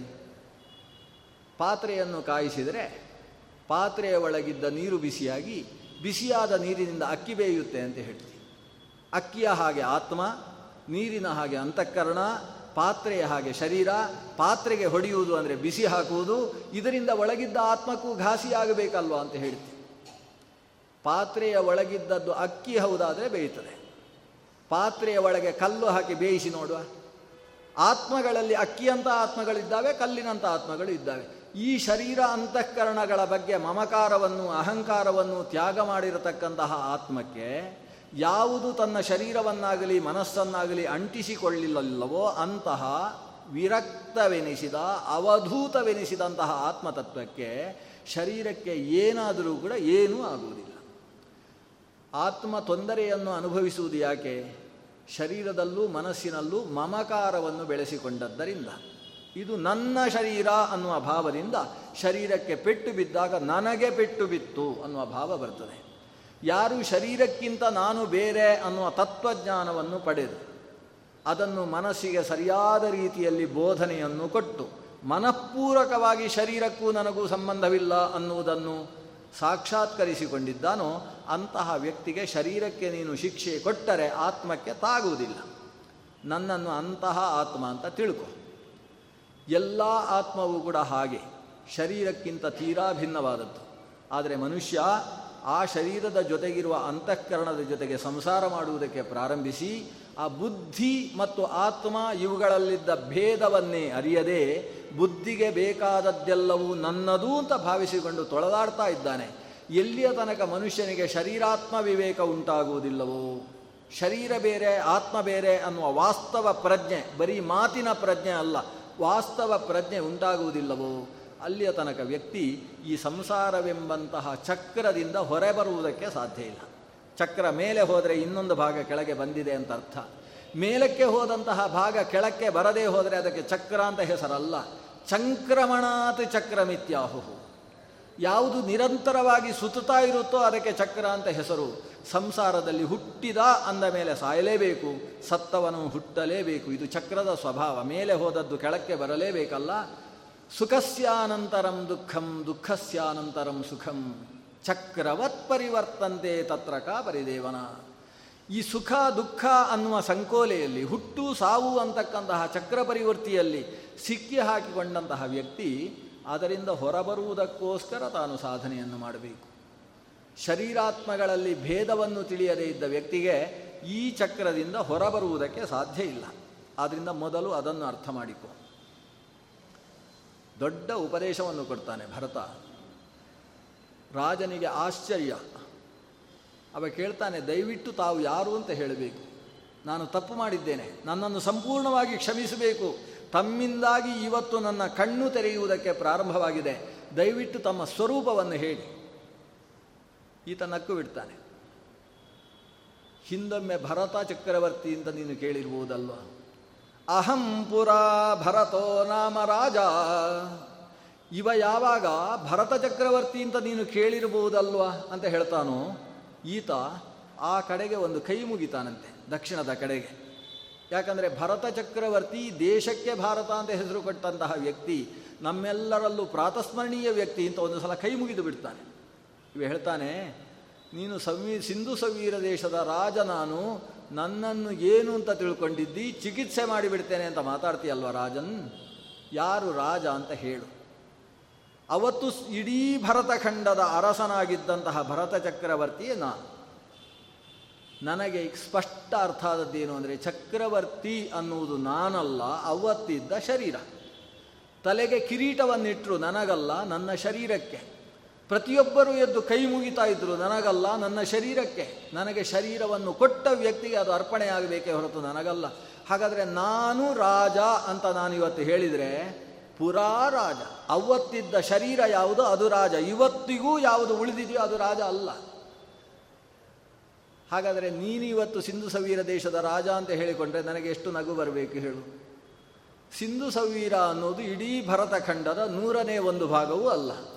ಅಷ್ಟು ಪುಟ್ಟ ಖಂಡಕ್ಕೆ ದಳಪತಿಯಾದಂತಹ ನೀನು, ನಾನು ಈ ದೇಶದ ರಾಜ ಹೇಳ್ತಾ ಇದ್ದೇನೆ ಅಂತ ಅಹಂಕಾರ ತೋರಿಸಿದರೆ ಭರತ ಚಕ್ರವರ್ತಿಯಾಗಿ ದೇಶಕ್ಕೆ ಹೆಸರು ಕೊಟ್ಟ ನಾನು ಹೇಗೆ ಯೋಚಿಸಬೇಕು? ನನಗೆ ತತ್ವಜ್ಞಾನ ಆಗಿದೆ, ಈ ಆತ್ಮ ಬೇರೆ. ಲೋಕದಲ್ಲಿ ನೀನು ಹಾಗೆ, ನೀನು ಹೀಗೆ ಅಂತ ಹೇಳ್ತಕ್ಕಂತಹ ಶರೀರಕ್ಕೆ ಸಂಬಂಧಪಟ್ಟ, ಅಂತಃಕರಣಕ್ಕೆ ಪಟ್ಟ ಸಂಬಂಧಪಟ್ಟ ಧರ್ಮಗಳು ಬೇರೆ. ಆ ಧರ್ಮಗಳಿಂದ ಆತ್ಮ ಉತ್ಕರ್ಷಕ್ಕೆ ಹೋಗುವುದಕ್ಕೋಸ್ಕರ ಇರುವುದಷ್ಟೇ ಈ ಶರೀರ. ಈ ಶರೀರದಲ್ಲಿ ಮತ್ತೊಬ್ಬರಿಂದ ಗೌರವವನ್ನು ಪಡೆದುಕೊಂಡು ಆ ಗೌರವಕ್ಕೆ ಅರ್ಹವಾದ ಕರ್ಮಗಳಿಂದ ಉಂಟಾದಂತಹ ಪುಣ್ಯ ಅನ್ನುವ ಧರ್ಮ ಅದು ಆತ್ಮನ ಜೊತೆಗೆ ಸೇರ್ತದೆ. ಧರ್ಮ ಅಧರ್ಮಗಳು ಆತ್ಮನ ಜೊತೆಗೆ ಸೇರ್ತದೆ ಹೊರತು ಆ ಧರ್ಮ ಅಧರ್ಮಗಳಿಂದ ಉಂಟಾದ ಕೀರ್ತಿ ಅದು ಆತ್ಮನಿಗೆ ಸಲ್ಲುವಂಥದ್ದಲ್ಲ ಆದ್ದರಿಂದ ಆತ್ಮ ಶರೀರ ಬೇರೆಪ್ಪ, ನಾನು ಸಿಂಧು ಸವೀರ ದೇಶದ ರಾಜ ಅಂತ ಮತ್ತೊಮ್ಮೆ ಹೇಳಬೇಡ ನನ್ನ ಮುಂದೆ. ಅದು ಶರೀರಕ್ಕೆ ಸಂಬಂಧಪಟ್ಟ ಧರ್ಮ. ನಾನು ಅನ್ನುವ ವ್ಯಕ್ತಿಗೆ ಸಂಬಂಧಪಟ್ಟ ಧರ್ಮ ಅಲ್ಲ. ಅದನ್ನು ಬೇರೆ ಅಂತ ತಿಳ್ಕೊ. ಇಷ್ಟು ತಿಳ್ಕೊಂಡ್ರೆ ನೀನು ಈ ಭವಾಟವಿ ಎಂಬ ಘನಘೋರವಾದಂತಹ ಅರಣ್ಯವನ್ನು ದಾಟಬಲ್ಲೆ. ಇವನು ಭರತ ಅಂತ ಗೊತ್ತಾದಾಗ ಇವ ಕೈ ಮುಗಿದು ಕೇಳ್ತಾನೆ. ಒಂದು ಸಲ ನನ್ನ ಈ ಭವಾಟವಿ ಎಷ್ಟು ಗೊಂಡಾರಣ್ಯ ಅನ್ನೋದನ್ನು ಬಿಡಿಸಿ ಹೇಳು. ಭರತ ಭವಾಟವಿ ವರ್ಣನೆ ಮಾಡ್ತಾನೆ. ಬಹಳ ವಿಸ್ತಾರವಾದಂತಹ ಒಂದು ಭಾಗ. ಸಂಸಾರ, ಈ ಭವ, ಈ ಭವದೊಳಗೆ ಎಂತಹ ಅಟವೀಯ ಕ್ಲೇಶಗಳಿದ್ದಾವೆ ಅನ್ನೋದನ್ನೆಲ್ಲ ಬಿಡಿಸಿ ಬಿಡಿಸಿ ಹೇಳ್ತಾನೆ. ನಾವು ಮಹಾಭಾರತದಲ್ಲಿ ಇದೇ ಥರದ ಒಂದು ಕಥೆ ಬರ್ತದೆ ಪುಟ್ಟದಾಗಿ. ಇದು ತುಂಬ ವಿಸ್ತಾರ. ಕಾಡಿನಲ್ಲಿ ಕಳ್ಳಕಾಕರಿದ್ದ ಹಾಗೆ ಸಂಸಾರದಲ್ಲಿ ಕಳ್ಳಕಾಕರಿದ್ದಾರೆ. ಕಾಡಿನಲ್ಲಿ ಜೀರುಂಡೆಗಳಿದ್ದ ಹಾಗೆ ಇಲ್ಲಿಯೂ ಜೀರುಂಡೆಗಳಿದ್ದಾವೆ. ಕಾಡಿನಲ್ಲಿ ಸೊಳ್ಳೆಗಳಿದ್ದ ಹಾಗೆ ಸಂಸಾರದಲ್ಲೂ ಸೊಳ್ಳೆಗಳಿದ್ದಾವೆ. ಇದರಲ್ಲಿ ಯಾವುದರೋ ಒಂದರಲ್ಲಿ ಹೆಂಡತಿ ಗಂಡ ಎಲ್ಲ ಸೇರ್ತಾನೆ. ಅದರಿಂದ ನಾನು ಬಿಡಿಸಿ ಹೇಳುವುದಿಲ್ಲ. ಆಮೇಲೆ ನೀವು ನೀವು ಗಲಾಟೆ ಯಾಕೆ ಮಾಡಿಕೊಳ್ಳೋದು? ಇದರಲ್ಲಿ ಯಾವುದೇ ಈ ಸಂಸಾರದಲ್ಲಿ ಇವೆಲ್ಲ ಇವೆ ಇವೆ ಅಂತೆ ಕಾಡಿನಲ್ಲಿ ಹೊಂಡಗಳು, ಗರ್ತಗಳು ಇದ್ದ ಹಾಗೆ ಸಂಸಾರದಲ್ಲೂ ನಾನಾ ರೀತಿಯ ಗ, ಹೊಂಡಗಳು, ಗರ್ತಗಳೆಲ್ಲ ಇದ್ದಾವೆ. ಕಾಡಿನ ಸಂಪೂರ್ಣ ಸಾದೃಶ್ಯವನ್ನು ಇಲ್ಲಿ ಕೊಡ್ತಾರೆ. ಕಾಡಿನಲ್ಲಿ ಮಹಾ ಮಳೆ ಬಿದ್ದು ಸಿಡಿಲು ಹೊಡೆಯುವ ಹಾಗೆ ಇಲ್ಲೂ ಕೂಡ ಬರ ಸಿಡಿಲು ಬಡಿತಾ ಇರ್ತದೆ. ಮಹಾಭಾರತದಲ್ಲಿ ಇದನ್ನು ಉಲ್ಲೇಖ ಮಾಡುವಾಗ ಒಂದು ಪಾಳು ಬಾವಿಯನ್ನು ಉಲ್ಲೇಖ ಮಾಡ್ತಾರೆ. ಇವ ಓಡಿ ಓಡಿ ಹೋಗ್ತಾ ಇದ್ದಾನೆ, ಯಾಕಂದರೆ ಹಿಂದಿನಿಂದ ಒಂದು ಹುಲಿ ಅಟ್ಟಿಸಿಕೊಂಡು ಬರ್ತದೆ.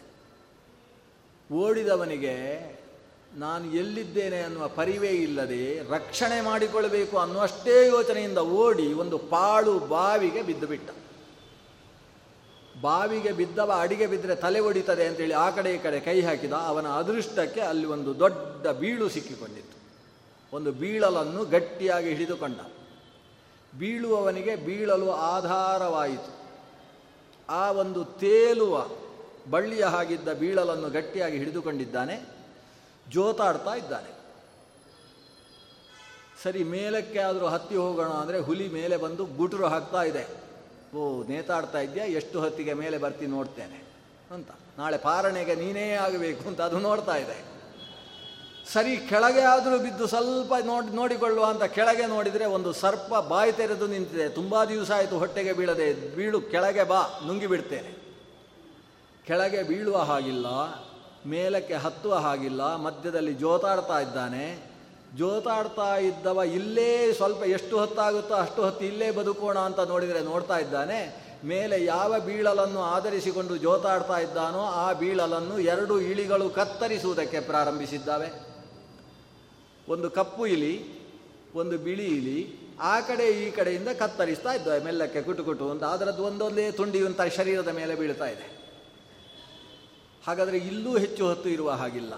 ಅಷ್ಟರಲ್ಲಿ ಮೇಲಕ್ಕೆ ಹತ್ತಿ ಹೋಗೋಣ ಅಂತ ಹೇಳಿದರೆ ಮೇಲಕ್ಕೆ ಹುಲಿ ಇದೆ. ಕೆಳಕ್ಕೆ ಬಿದ್ದು ಬಿಡೋಣ ಅಂತ ಹೇಳಿದರೆ ಸರ್ಪ ಇದೆ. ಸರಿ, ಇಲ್ಲಿ ಇರುವಷ್ಟು ಹೊತ್ತಾದರೂ, ಇವುಗಳು ತುಂಡು ಮಾಡುವುದಕ್ಕೆ ಒಂದು ಹತ್ತು ನಿಮಿಷ ಆದರೂ ಬೇಕು. ಅಷ್ಟು ಹೊತ್ತಾದರೂ ಜೋತಾಡಿಕೊಂಡು ಇರೋಣ ಅಂತ ನೋಡಿದರೆ, ಇವನು ಆ ಪಾಳು ಬಾವಿಯಲ್ಲಿ ಬೀಳಬೇಕಾದ್ರೆ ಅಲ್ಲೊಂದು ಜೇನುಗೂಡು. ಆ ಜೇನುಗೂಡಿಗೆ ಪೆಟ್ಟು ಮಾಡಿಕೊಂಡು ಬಿದ್ದಿದ್ದಾನೆ. ಜೇನು ನೊಣಗಳೆಲ್ಲ ಸಿಟ್ಟು ಮಾಡಿಕೊಂಡು ಇವನ ಮೈಯಲ್ಲಿ ಒಂದು ಅಂಗುಲ ಜಾಗವನ್ನು ಬಿಡದೆ ಕುಟುಕ್ತಾ ಇದ್ದಾವೆ ಇವನಿಗೆ. ಇಲ್ಲೇ ಇರುವುದಕ್ಕೂ ಅವಕಾಶ ಇಲ್ಲ. ಕೆಳಕ್ಕೆ ಬೀಳಲಾರೆ, ಬೇಲಕ್ಕೆ ಹತ್ತಲಾರೆ ಅನ್ನುವ ಸ್ಥಿತಿಯಲ್ಲಿದ್ದಾನೆ. ಇಷ್ಟರಲ್ಲಿ ಕುಟುಕುತ್ತಾ ಇದ್ರೂ ಪರವಾಗಿಲ್ಲ ಬದುಕೋಣ ಅಂತಿದ್ದಾನೆ. ಅಷ್ಟರಲ್ಲಿ ಏನಾಗಿದೆ? ಜೇನು ಪೆಟ್, ಗೂಡಿಗೆ ಪೆಟ್ಟಾಗಿದೆ ಅಲ್ವಾ? ಅದರಿಂದ ಜೇನು ಒಂದೊಂದು ತೊಟ್ಟು ಕೆಳಕ್ಕೆ ಬೀಳ್ತಾ ಇದೆ ಅಂತೆ ತೊಟಕ್ ಅಂತ ಬೀಳ್ತಾ ಇದೆ. ಅದು ಸರಿಯಾಗಿ ಇವನ ನಾಲಿಗೆಯ ಹತ್ತಿರವೇ ಬೀಳ್ತಾ ಇದೆ. ಇವನು ಅದನ್ನು ನಾಲಿಗೆಯಲ್ಲಿ ಹಾಕಿಕೊಂಡು, ಅಬ್ಬಾ, ಏನು ರುಚಿ ಅಂತ ಖುಷಿ ಪಡ್ತಾ ಇದ್ದಾರೆ. ಇವನ ಆನಂದ ಎಷ್ಟೋ, ಅಷ್ಟು ಸಂಸಾರದಲ್ಲಿರುವಂತಹ ಆನಂದವಪ್ಪ ಅಂತ ಮಹಾಭಾರತ ನಮಗೆ ಉಲ್ಲೇಖ ಮಾಡ್ತದೆ. ಸಂಸಾರದಲ್ಲಿ ಖುಷಿ ಇದೆ, ಹೌದು. ಆದರೆ ಆ ವ್ಯಕ್ತಿ ಜೇನುನೊಣಗಳ ಕುಟುಕುವಿಕೆ, ಮಧ್ಯದಲ್ಲಿ ಹಗ್ಗ ಅಂದರೆ ಅವನ ಆಯುಷ್ಯ ಅದನ್ನು ಆ ಕಡೆ ಈ ಕಡೆಯಿಂದ ಬಿಳಿ ಮತ್ತು ಕಪ್ಪು ಇಲಿಗಳು ಅಂತ ಹೇಳಿದರೆ ಹಗಲು ರಾತ್ರಿಗಳು. ಅವುಗಳು ಇವನ ಆಯುಷ್ಯವನ್ನು ಕಟ್ ತುಂಡು ತುಂಡರಿಸ್ತಾ ಇದ್ದಾವೆ. ಯಾವಾಗ ಆಯುಷ್ಯವೆಂಬ ಆಧಾರ ಕಟ್ಟಿ ಹೋಗುತ್ತೆ, ತುಂಡಾಗಿ ಬಿಡುತ್ತೆ ಅಂತ ಗೊತ್ತಿಲ್ಲ. ಮೃತ್ಯು ದೇವತೆಯ ಹಾಗೆ ಹುಲಿ ಯಾವಾಗ ಬರ್ ಬಂದರೆ ಸಾಕು ನುಂಗಿ ಬಿಡ್ತೇನೆ ಅಂತ ಹೇಳ್ತಕ್ಕಂತಹ ವ್ಯಕ್ತಿತ್ವದ ಹುಲಿ ಇದೆ. ಕೆಳಕ್ಕೆ ಬಾಯಿ ತೆರೆದಂತಹ ಕಾಲನಾಮಕವಾದ ಸರ್ಪವಿದೆ. ಜೀವನದಲ್ಲಿ ಇವೆ ಹೇಗೆ ಬದುಕು? ಇವನಿಗೆ ನಿರಂತರ ಕುಟುಕತಕ್ಕಂತಹ ತಾಪತ್ರಯಗಳು, ಸಂಸಾರದ ಬೇಗೆಗಳು, ಅವುಗಳು ಜೇನು ನೊಣಗಳ ಹಾಗೆ ಕುಟುಕತಾ ಇದ್ದಾವೆ. ಇದರ ಮಧ್ಯದಲ್ಲಿ ಏನೋ ಒಂದು ಖುಷಿ, ಅದು ಬಿಂದು ಜೇನಿನ ಹಾಗೆ. ಅದನ್ನು ಪರಮಾನಂದವಪ್ಪ ಅಂತ ಅಂದುಕೊಂಡಿದ್ದಾನಲ್ಲ ಇವ ಸಂಸಾರದಲ್ಲಿರತಕ್ಕಂಥವ. ಅದನ್ನ ಸಂಸಾರ ಅನ್ನೋದು ಗೊಂಡಾರಣ್ಯ, ಅದನ್ನು ಅರ್ಥೈಸಿಕೊಳ್ಬೇಕು. ಅದರ ಮೇಲೆ ವೈರಾಗ್ಯ ತಾಳಬೇಕು. ಇದ್ದೂ ಇಲ್ಲದೇ ಇದ್ದ ಹಾಗೆ ಇರಬೇಕು, ಇಲ್ಲದಿರಬೇಕು ಹೇಸಿಗೆ ಸಂಸಾರದಲ್ಲಿ. ಅನ್ನುವ ಭಾವದಿಂದ ಸಂಸಾರದಲ್ಲಿ ಅದನ್ನು ನಡೆಯುವಲ್ಲಿಯ ತನಕ ನಡೆಸಿಕೊಂಡು ಹೋಗುವುದಕ್ಕೋಸ್ಕರ ತೇಲ್ತಾ ಇರಬೇಕು. ಆ ಸಂಸಾರ ಸಾಗರದಲ್ಲಿ ಮುಳುಗಿ ಒಳಗಿಂದ ನೀರು ಕುಡಿದು ಹೊಟ್ಟೆ ಉಬ್ಬರಿಸಿಕೊಂಡು ಸಾಯುವುದಲ್ಲ. ತೇಲ್ತಾ ತೇಲ್ತಾ ಇದ್ದೂ ಇಲ್ಲದೆ ಇದ್ದ ಹಾಗೆ ಸಂಸಾರವನ್ನು ನಡೆಸಿಕೊಂಡು ಹೋಗಬೇಕಪ್ಪ. ಇದು ಸಂಸಾರದಿಂದ ದಾಟುವುದಕ್ಕೆ ಇರತಕ್ಕಂತಹ ಬಗೆ. ಸಂಸಾರದಲ್ಲಿ ಬೀಳದೇ ಸಂಸಾರವನ್ನು ದಾಟುವುದಕ್ಕಾಗುವುದಿಲ್ಲ. ನದಿಯನ್ನು ದಾಟಬೇಕಾದರೆ ನದಿಗೆ ಇಳಿದು ಈಸಬೇಕು. ಸಂಸಾರದಲ್ಲಿ ಇಳಿದೇ ತೇಲಿಕೊಂಡು ತೇಲಿಕೊಂಡು ಸಂಸಾರವನ್ನು ದಾಟಿಸಿಕೊಳ್ಳಬೇಕು. ಅದಕ್ಕೋಸ್ಕರ ಸಂಸಾರದಲ್ಲಿರತಕ್ಕಂತಹ ಅಸಾರತ್ವವನ್ನು ತಿಳ್ಕೊಳ್ಬೇಕು. ಈ ಎಲ್ಲ ಉಪದೇಶವನ್ನು ಕೇಳಿದಂತಹ ರಘುಗಣ ಅವನಿಗೆ ನಮಸ್ಕಾರ ಮಾಡ್ತಾನೆ. ನಾನು ಯಾರಿಗೆ ನಮಸ್ಕಾರ ಮಾಡಬೇಕು, ಯಾರಿಗೆ ನಮಸ್ಕಾರ ಮಾಡಬಾರ್ದು ಅಂತ ಗೊತ್ತಾಗ್ತಾ ಇಲ್ಲ ಸ್ವಾಮಿ. ನಮೋ ಮಹದ್ಭ್ಯೋಸ್ತು ನಮಃ ಶಿಶುಭ್ಯ, ನಮೋ ವಟುಭ್ಯ ನಮ ಆ ವಟುಭ್ಯ. ದೊಡ್ಡವರಿಗೆ ನಮಸ್ಕಾರ ಮಾಡಬೇಕು, ಚಿಕ್ಕ ಮಕ್ಕಳಿಗೆ ನಮಸ್ಕಾರ ಮಾಡಬೇಕು, ಯಾರಿಗೆ ನಮಸ್ಕಾರ ಮಾಡಬೇಕು? ಚೆನ್ನಾಗಿ ಓದಿ, ಚೆನ್ನಾಗಿ ಅಧ್ಯಯನ ಮಾಡಿದ ವ್ಯಕ್ತಿಗಳು ಅಂತ ತಿಳ್ಕೊಂಡವರಿಗೆ ನಮಸ್ಕಾರ ಮಾಡಬೇಕು ನಿಮ್ಮಂಥ ವ್ಯಕ್ತಿಗೆ ನಮಸ್ಕಾರ ಮಾಡಬೇಕು. ಯಾವ ವ್ಯಕ್ತಿಯಲ್ಲಿ ಏನು ಜ್ಞಾನ ತುಂಬಿದೆ ಅಂತ ಹೇಗೆ ಗೊತ್ತಾಗುತ್ತೆ ಹೇಳು. ನಿನ್ನನ್ನು ನೋಡಿದರೆ ಪ್ರಪಂಚದಲ್ಲಿ ಎಲ್ಲವನ್ನೂ ಕಂಡು ಬೇಸರಿಸಿ ಹುಚ್ಚನಾದಂತಹ ವ್ಯಕ್ತಿಯ ಹಾಗಿದ್ಯಪ್ಪ ಆದರೆ ನಿನ್ನಲ್ಲಿ ತುಂಬಿದ ಜ್ಞಾನವನ್ನು ನೋಡಿದರೆ ಸಾಕ್ಷಾತ್ ಚತುರ್ಮುಖ, ವೇದ ಪುರುಷ, ವೇದ ಗರ್ಭ ಮುಂದೆ ನಿಂತ ಹಾಗೆ ಅನಿಸಿಬಿಡುತ್ತೆ. ಆದ್ದರಿಂದ ಯಾರಿಗೆ ನಮಸ್ಕರಿಸಬೇಕು ಅಂತ ಗೊತ್ತಾಗದೆ ಅವನಿಗೆ ನಮಸ್ಕಾರ ಮಾಡಿದ. ಈ ಭರತ ಅವನಿಗೆ ಆಶೀರ್ವಾದ ಮಾಡಿ ಇನ್ನು ಕಪಿಲನ ಹತ್ರ ಹೋಗು. ಕಪಿಲನ ಹತ್ರ ಹೋಗಿ ಅಧ್ಯಯನ ಮಾಡುವುದಕ್ಕೆ ಏನು ಬೇಕೋ ಅಷ್ಟು ಅರ್ಹತೆಯನ್ನು ತುಂಬಿಸಿದ್ದೇನೆ. ಹೊರಡು ಅಂತ ಅವನನ್ನು ಕಳಿಸಿ ತಾನು ಮತ್ತೆ ತನ್ನ ಪರಿವೆಯಲ್ಲಿ ಜಡಭರತನಾಗಿ ಮತ್ತೆ ಸಂಚಾರ ಮಾಡುವುದಕ್ಕೆ ಪ್ರಾರಂಭಿಸಿದ. ಭರತನ ನಂತರ ಭರತನ ಮಗರಾಜನಾದ ಮುಂದಕ್ಕೆ ಅವನ ವಂಶ ಮುಂದುವರಿಯುತ್ತೆ. ನ, ಇದರ ನಂತರದಲ್ಲಿ ಪರೀಕ್ಷಿತ ಬ್ರಹ್ಮಾಂಡದ ಬಗ್ಗೆ ವಿವರಣೆ ಕೊಡು, ಭೂಗೋಳದ ಬಗ್ಗೆ ವಿವರಣೆ ಕೊಡು, ನಕ್ಷತ್ರ ಮಂಡಲಗಳ ಬಗ್ಗೆ ವಿವರಣೆ ಕೊಡು ಅಂತ ಕೇಳ್ತಾನೆ. ತುಂಬ ವಿಸ್ತಾರವಾಗಿ ಶುಕಾಚಾರ್ಯರು ಅದನ್ನು ವಿವರಿಸ್ತಾರೆ. ಅದರ ವಿವರಣೆ ನಮಗೆ ಸದ್ಯಕ್ಕೆ ಬೇಡ. ಇಡೀ ಭೂಗೋಳ ಖಗೋಲ ಅದರ ವರ್ಣನೆಯನ್ನು ಮಾಡಿ ಗ್ರಹಚಕ್ರದ ವರ್ಣನೆಯನ್ನು ಮಾಡಿ ಸೂರ್ಯ ಹೇಗೆ ಸಂಚರಿಸುವುದು? ಸೂರ್ಯನ ಸಂಚಾರದ ನಿಮಿತ್ತವಾಗಿ ಬೇಸಿಗೆಗಾಲ ಯಾಕೆ ಆಗ್ತದೆ? ಚಳಿಗಾಲ ಯಾಕೆ ಆಗ್ತದೆ? ಮಳೆ ಯಾಕೆ ಬರ್ತದೆ? ಸೂರ್ಯನ ಸಂಚಾರದಲ್ಲಿ ಕೆಲವು ಸಲ ವೇಗವಾದ ಸಂಚಾರ, ಅದರಿಂದ ಹಗಲು ಜಾಸ್ತಿ, ಕೆಲವು ಸಲ ಬಹಳ ನಿಧಾನವಾದ ಸಂಚಾರ. ಈ ಹಗಲು ರಾತ್ರಿಗಳಲ್ಲಿ ದಿವಾಮಾನ, ರಾತ್ರಿಮಾನಗಳ ವ್ಯತ್ಯಾಸ ಯಾಕಾಗ್ತದೆ? ಎಲ್ಲವನ್ನು ಇವತ್ತು ಜ್ಯೋತಿಷಾಸ್ತ್ರ ಸರಿಯಾಗಿ ಅರ್ಥ ಆಗಬೇಕಾದರೆ ಶ್ರೀಮದ್ ಭಾಗವತದ ಪಂಚಮ ಸ್ಕಂದವನ್ನು ಆಚಾರ್ಯರು ಹೇಳಿದ ಕ್ರಮದಲ್ಲಿ ಅರ್ಥ ಮಾಡಿಕೊಳ್ಳಬೇಕು. ಇಡೀ ಭೂಮಂಡಲದ ವರ್ಣನೆಯನ್ನು ಕೇಳಿದಂತಹ ಪರೀಕ್ಷಿತ ಕೊನೆಗೆ ಕೇಳ್ತಾನೆ, ಎಲ್ಲ ವರ್ಣನೆ ಮಾಡಿದ್ದೀರಿ? ಭಗವಂತನ ಸೃಷ್ಟಿ ವ್ಯಾಪಾರದ ಅದ್ಭುತವನ್ನೆಲ್ಲ ಬಿಡಿಸಿ ಬಿಡಿಸಿ ಇಟ್ಟಿದ್ದೀರಿ? ಆದರೆ ಇಷ್ಟರಲ್ಲಿ ನರಕ ಅನ್ನುವ ಒಂದು ಊರಿನ ವರ್ಣನೆ ನೀವು ಮಾಡಲಿಲ್ಲ ಅಲ್ವಾ? ಅದನ್ನು ಬಹಳ ಬಾರಿ ನಾನು ಕೇಳಿದ್ದೇನೆ, ಅದು ಎಲ್ಲಿ ಬರ್ತದೆ? ಈ ಭೂಮಿಯಲ್ಲೇ ಬರ್ತದೋ? ಭೂಮಿಗಿಂತ ಮೇಲೆ ಕೆಳಗೆ ಎಲ್ಲಿಯಾದರೂ ಬರ್ತದೋ? ಅದಕ್ಕೆ ಶುಕಾಚಾರ್ಯ ಹೇಳ್ತಾರೆ, ಅಂತರಾಲೇ ಏವ. ಈ ಭೂಮಿಯ ಅಂತರಾಲದಲ್ಲೇ ಇದೆಯಪ್ಪ ನರಕ ಎಂಬುದು? ಈ ಭೂಮಿಯ ದಕ್ಷಿಣದ ದಿಕ್ಕಿನ ಕಡೆಯಲ್ಲಿದೆ. ಭೂಮಿಯಲ್ಲೇ ಇರುವಂಥದ್ದು ನರಕ ಬೇರೆ ಎಲ್ಲೋ ಇಲ್ಲ. ಆದರೆ ಆ ನರಕಕ್ಕೆ ಹೋಗಬೇಕಾದರೆ ಪಿತೃಗಳ ಅನುಗ್ರಹ ಬೇಕು.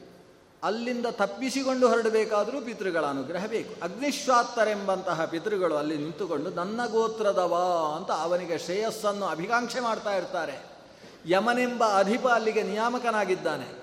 ಆ ನರಕದಲ್ಲಿ ಪ್ರಸಿದ್ಧವಾದ ಇಪ್ಪತ್ತೊಂದು ಬಗೆಯ ನರಕಗಳಿದ್ದಾವೆ. ಆಮೇಲೆ ಏಳು ಬಗೆಯ ಪ್ರಧಾನ ನರಕಗಳಿದ್ದಾವೆ. ಈ ಇಪ್ಪತ್ತೆಂಟು ಬಗೆಯ ನರಕದ ಜೊತೆಗೆ ನೂರಾರು ಬಗೆಯ ನರಕಗಳಿದ್ದಾವೆ. ಇಂತಹ ಅಪರಾಧ ಮಾಡಿದವ ಇಂತಹ ನರಕಕ್ಕೆ ಹೋಗ್ತಾನೆ. ಸುಮಾರು ಎರಡು ಗಂಟೆ ಹೊತ್ತು ನರಕದ ಬಗ್ಗೆ ಹೇಳಿದ ಶುಕಾಚಾರ್ಯ. ಇದನ್ನು ಕೇಳಿದಂತಹ ವ್ಯಕ್ತಿಗೆ ಎದೆ ಉಡುಗಿ ಹೋಯ್ತಂತೆ. ಛೇ, ಸುಳ್ಳು ಸಾಕ್ಷಿ ಹೇಳಿದರೆ ಇಷ್ಟು ಅಪರಾಧವ. ಬ್ರಾಹ್ಮಣರಿಗೆ ಅಪಚಾರ ಮಾಡಿದರೆ ಇಂತಹ ನರಕವ. ಅದು ಅಸಿಧಾರ ಅಂತ ಒಂದು ನರಕ, ರೌರವ ಅಂತ ಒಂದು ನರಕ. ಹೆಸರು ಕೇಳಿದರೆ ಹೆದರಿಕೆ ಆಗುವ ಕುಂಭಿಪಾಕ ಇಂತಲ್ಲಿಗೆಲ್ಲ ಹೋಗಿ ಬಿಡ್ತಾರ ಅಲ್ಲಿ ಆ ರೀತಿಯ ಶಿಕ್ಷೆ ಕೊಡ್ತಾರ ಅಂತ. ಮೈ ನಡುಕಾಗಿ ಹೋಯ್ತಂತೆ. ಒಬ್ಬ ಮನುಷ್ಯನಾಗಿ ಹುಟ್ಟಿದ ಅಂತಾದರೆ ಎಷ್ಟೇ ಪುಣ್ಯಕರ್ಮ ಮಾಡಿದರೂ ಅಪರಾಧ ಮಾಡಲೇಬೇಕು. ಅಪರಾಧ ಮಾಡದೆ ಪುಣ್ಯ ಮಾಡುವುದಕ್ಕಾಗುವುದಿಲ್ಲ. ನಾಲ್ಕು ಜನಕ್ಕೆ ಅನ್ನ ಹಾಕುವುದು ಧರ್ಮ. ಆದರೆ ಅನ್ನ ಹಾಕುವುದಕ್ಕೋಸ್ಕರ ತರಕಾರಿಯನ್ನು ಕತ್ತರಿಸುವುದು ಅಧರ್ಮ. ಪಾಪ ಮಾಡದೆ ಹೋದರೆ ಪುಣ್ಯ ಮಾಡುವುದು ಹೇಗೆ? ಅಗ್ನಿಯಲ್ಲಿ ಆಹುತಿಯನ್ನು ಕೊಟ್ಟು ಹೋಮ ಮಾಡುವಂಥದ್ದು ಧರ್ಮ. ಆದರೆ ಅಂಗಡಿಯಲ್ಲಿ ದುಡ್ಡು ಕೊಟ್ಟು ಸಮಿದೆಯನ್ನು ದರ್ಭೆಯನ್ನು ತರುವುದು ಅಧರ್ಮ. ಸಮಿತ್ ಪುಷ್ಪಕುಶಾದೀನಿ ಬ್ರಾಹ್ಮಣ ಸ್ವಯಂ ಅಹರೇತ್ ಸಮಿದೆಯನ್ನು, ಪುಷ್ಪವನ್ನು, ಕುಶವನ್ನು ತಾನೇ ಸ್ವತಃ ಹೋಗಿ ಮಂತ್ರವನ್ನು ಹೇಳಿ ಗಿಡದಿಂದಲೋ ವೃಕ್ಷದಿಂದಲೋ ಬಿಡಿಸಿಕೊಂಡು ತರಬೇಕು. ಶೂದ್ರಾನೀತೈ ಕ್ರಯಕ್ರೀತೈ ಕರ್ಮ ಕುರುವನ್ ಪತತ್ಯಧ. ತಾನು ಯಾರಲ್ಲೋ ಬೇರೆಯವರ ಹತ್ರ ಅಶುಚಿ ವ್ಯಕ್ತಿಗಳಲ್ಲಿ ತರಿಸಿದರೆ ಅಥವಾ ದುಡ್ಡು ಕೊಟ್ಟು ಅದನ್ನು ಕ್ರಯಣ ಮಾಡಿದರೆ ಅದರಿಂದ ಕರ್ಮ ಮಾಡುವುದರ ಮೂಲಕ ಕೆಳಕ್ಕೆ ಬೀಳ್ತಾನೆ ಅಂತ ಸ್ಮೃತಿಗಳುಂಟು. ಹಾಗಾದರೆ ಯಜ್ಞಕರ್ಮ ಪುಣ್ಯಪ್ರದ. ಆದರೆ ಈ ರೀತಿ ಮಾಡುವುದು ಅಧರ್ಮ. ಹಾಗಾದರೆ ನಾವು ಎಷ್ಟು ಧರ್ಮ ಮಾಡಿದರೂ ಇಷ್ಟು ಅಧರ್ಮ ಸೇರಿಕೊಳ್ಳದೆ ಕರ್ಮ ಮಾಡಲಿಕ್ಕಾಗುತ್ತೇನು? ಈ ಕಲಿಕಾಲದಲ್ಲಿ, ಅದು ಪಟ್ಟಣದಲ್ಲಿ. ಹಾಗಾದರೆ ನಾನು ಕಲಿಕಾಲದ ರಾಜ, ಪರೀಕ್ಷಿತ. ಈ ಕಾಲದಲ್ಲಿ ಅದರಲ್ಲೂ ಹಸ್ತಿನಾವತಿಯಂತಹ ಪಟ್ಟಣದಲ್ಲಿ ಮೆರೆದವ.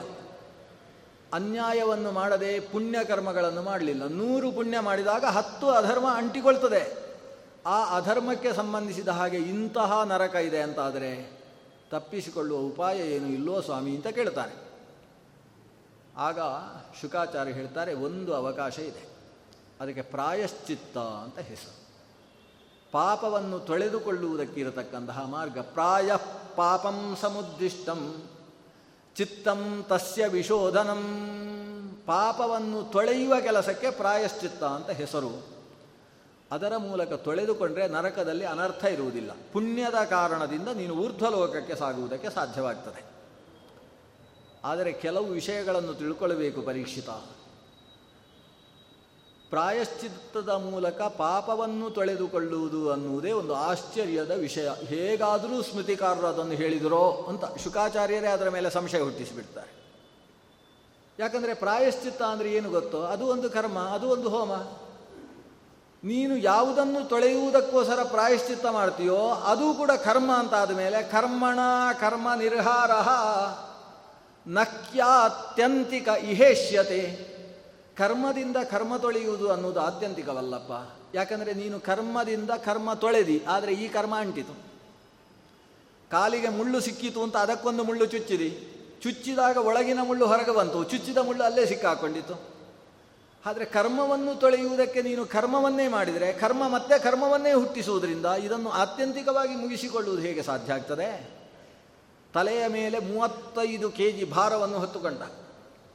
ಒಂಬತ್ತು ಯೋಜನದಷ್ಟು ದೂರದಲ್ಲಿದ್ದ ಮನೆಯ ಕಡೆಗೆ ಸಾಗಿದ. ಮೇಯನ್ನು ಸುಡುವ ಬಿಸಿಲು ತಲೆಗೆ ಭಾರ ಅನಿಸಿತು. ಕಂಕುಳು ನೋಯ್ತಾ ಇದೆ ಅಂತ ಅನಿಸಿತು. ಭಾರದ ಮೂಟೆಯನ್ನು ಎತ್ತಿ ಹೆಗಲಿಗೆ ಹಾಕಿಕೊಂಡ.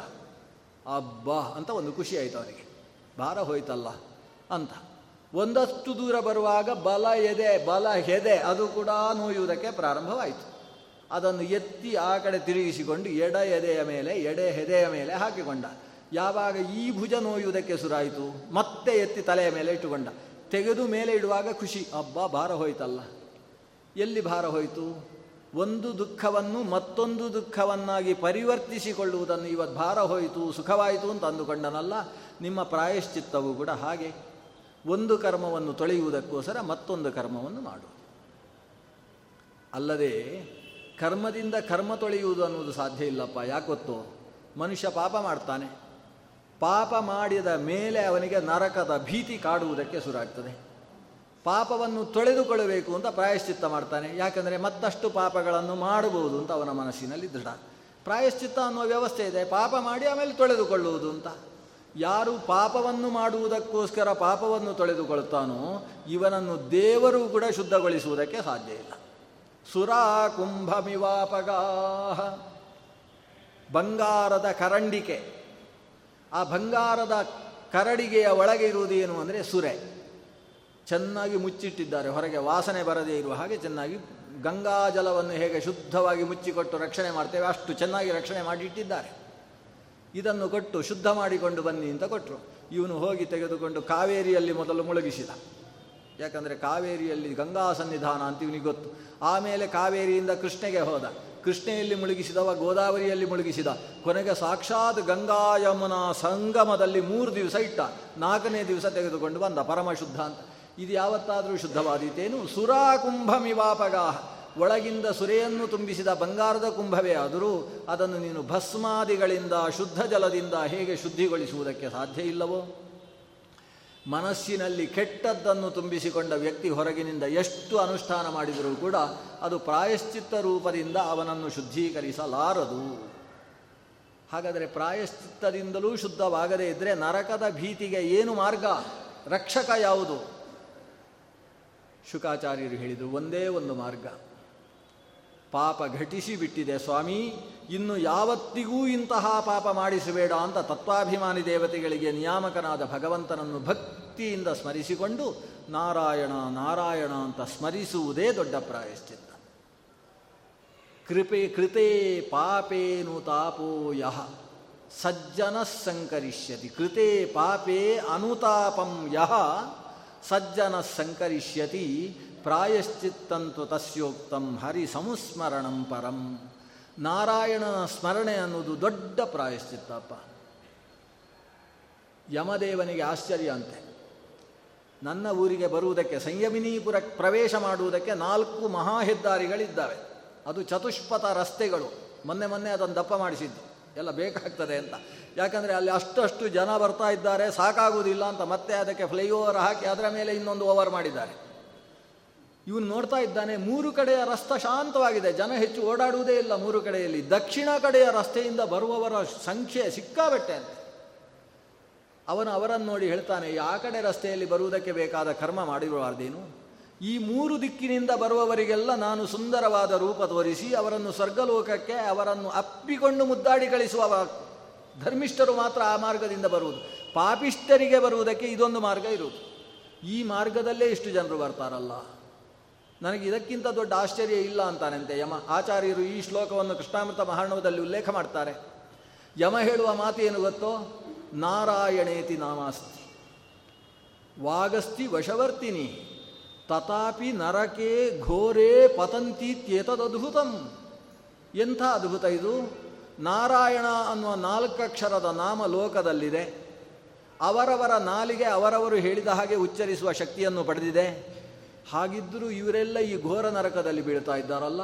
ಒಂದು ಬಾರಿ ನಾರಾಯಣ ಅಂತ ಬಾಯಿಯಲ್ಲಿ ಉಚ್ಚರಿಸಿದರೆ ನರಕದ ಮಾರ್ಗದ ಬಾಗಿಲು ಆ ವ್ಯಕ್ತಿಯ ಬಗೆಗೆ ಮುಚ್ಚಿಬಿಡ್ತದೆ. ಅಂಥಲ್ಲಿ ಜೀವನದಲ್ಲಿ ಒಂದು ಬಾರಿ ಇವರು ನಾರಾಯಣ ಅಂತಲೂ ಹೇಳುವುದಿಲ್ವೇ? ಅಂತ ಯಮನಿಗೆ ಅದ್ಭುತ ಅಂತ ಅನಿಸಿಬಿಡುತ್ತಂತೆ. ಭಗವಂತನ ನಾಮವನ್ನು ಭಕ್ತಿಯಿಂದ ಸ್ಮರಿಸಿದರೆ ಯಮಲೋಕ, ನರಕಲೋಕವನ್ನು ನೀನು ಸ್ಮರಿಸಬೇಕಾಗಿಲ್ಲಪ್ಪ ಅತ್ರಾಪ್ಯುದಾಹರಂತೀಮಂ. ಇತಿಹಾಸಂ ಪುರಾತನಂ. ಇದರ ಬಗ್ಗೆ ಒಂದು ಇತಿಹಾಸ ಇದೆ. ಅಜಾಮಿಳ ಅಂತ ವ್ಯಕ್ತಿ ಇದ್ದ ಅಂತ ಅಜಾಮಿಳನ ಕಥೆ ಹೇಳಿದ ನಮಗೆ ಅಜಮಿಳನ ಕಥೆ ಕೇಳುವುದು ಅಂದರೆ ಭಾರಿ ಇಷ್ಟ. ಯಾಕಂದರೆ ಏನೇನೋ ಮಾಡಿ ಕೊನೆಗೆ ನಾರಾಯಣ ಅಂತ ಹೇಳಿದರೆ ಸಾಕು ಅಂತ. ನಮಗೆ ಅಂಥವರೆಲ್ಲ ಆದರ್ಶ ಪುರುಷರು. ಅಜಾಮಿಳ ಅವನ ಹಾಗೆ ಬದುಕಬೇಕಪ್ಪ ಅಂತ ನಾವೆಲ್ಲ ಹೇಳುವವರು. ಆದರೆ ನಾವೆಲ್ಲ ತಿಳಿದ ಹಾಗೆ ಭಾಗವತದಲ್ಲಿ ಕಥೆ ಇಲ್ಲ. ಇವತ್ತು ಸಮಯ ಆಯಿತು. ಆದರೆ ಏಕಾದಶಿ ಅಲ್ವಾ? ಒಂದು ಎರಡು ನಿಮಿಷದಲ್ಲಿ ಉಪಸಂಹಾರ ಮಾಡ್ತೇನೆ. ಸ್ವಲ್ಪ ಹರಿದಿನ ಜಾಸ್ತಿ ಕೇಳಬೇಕು ಅಂತ.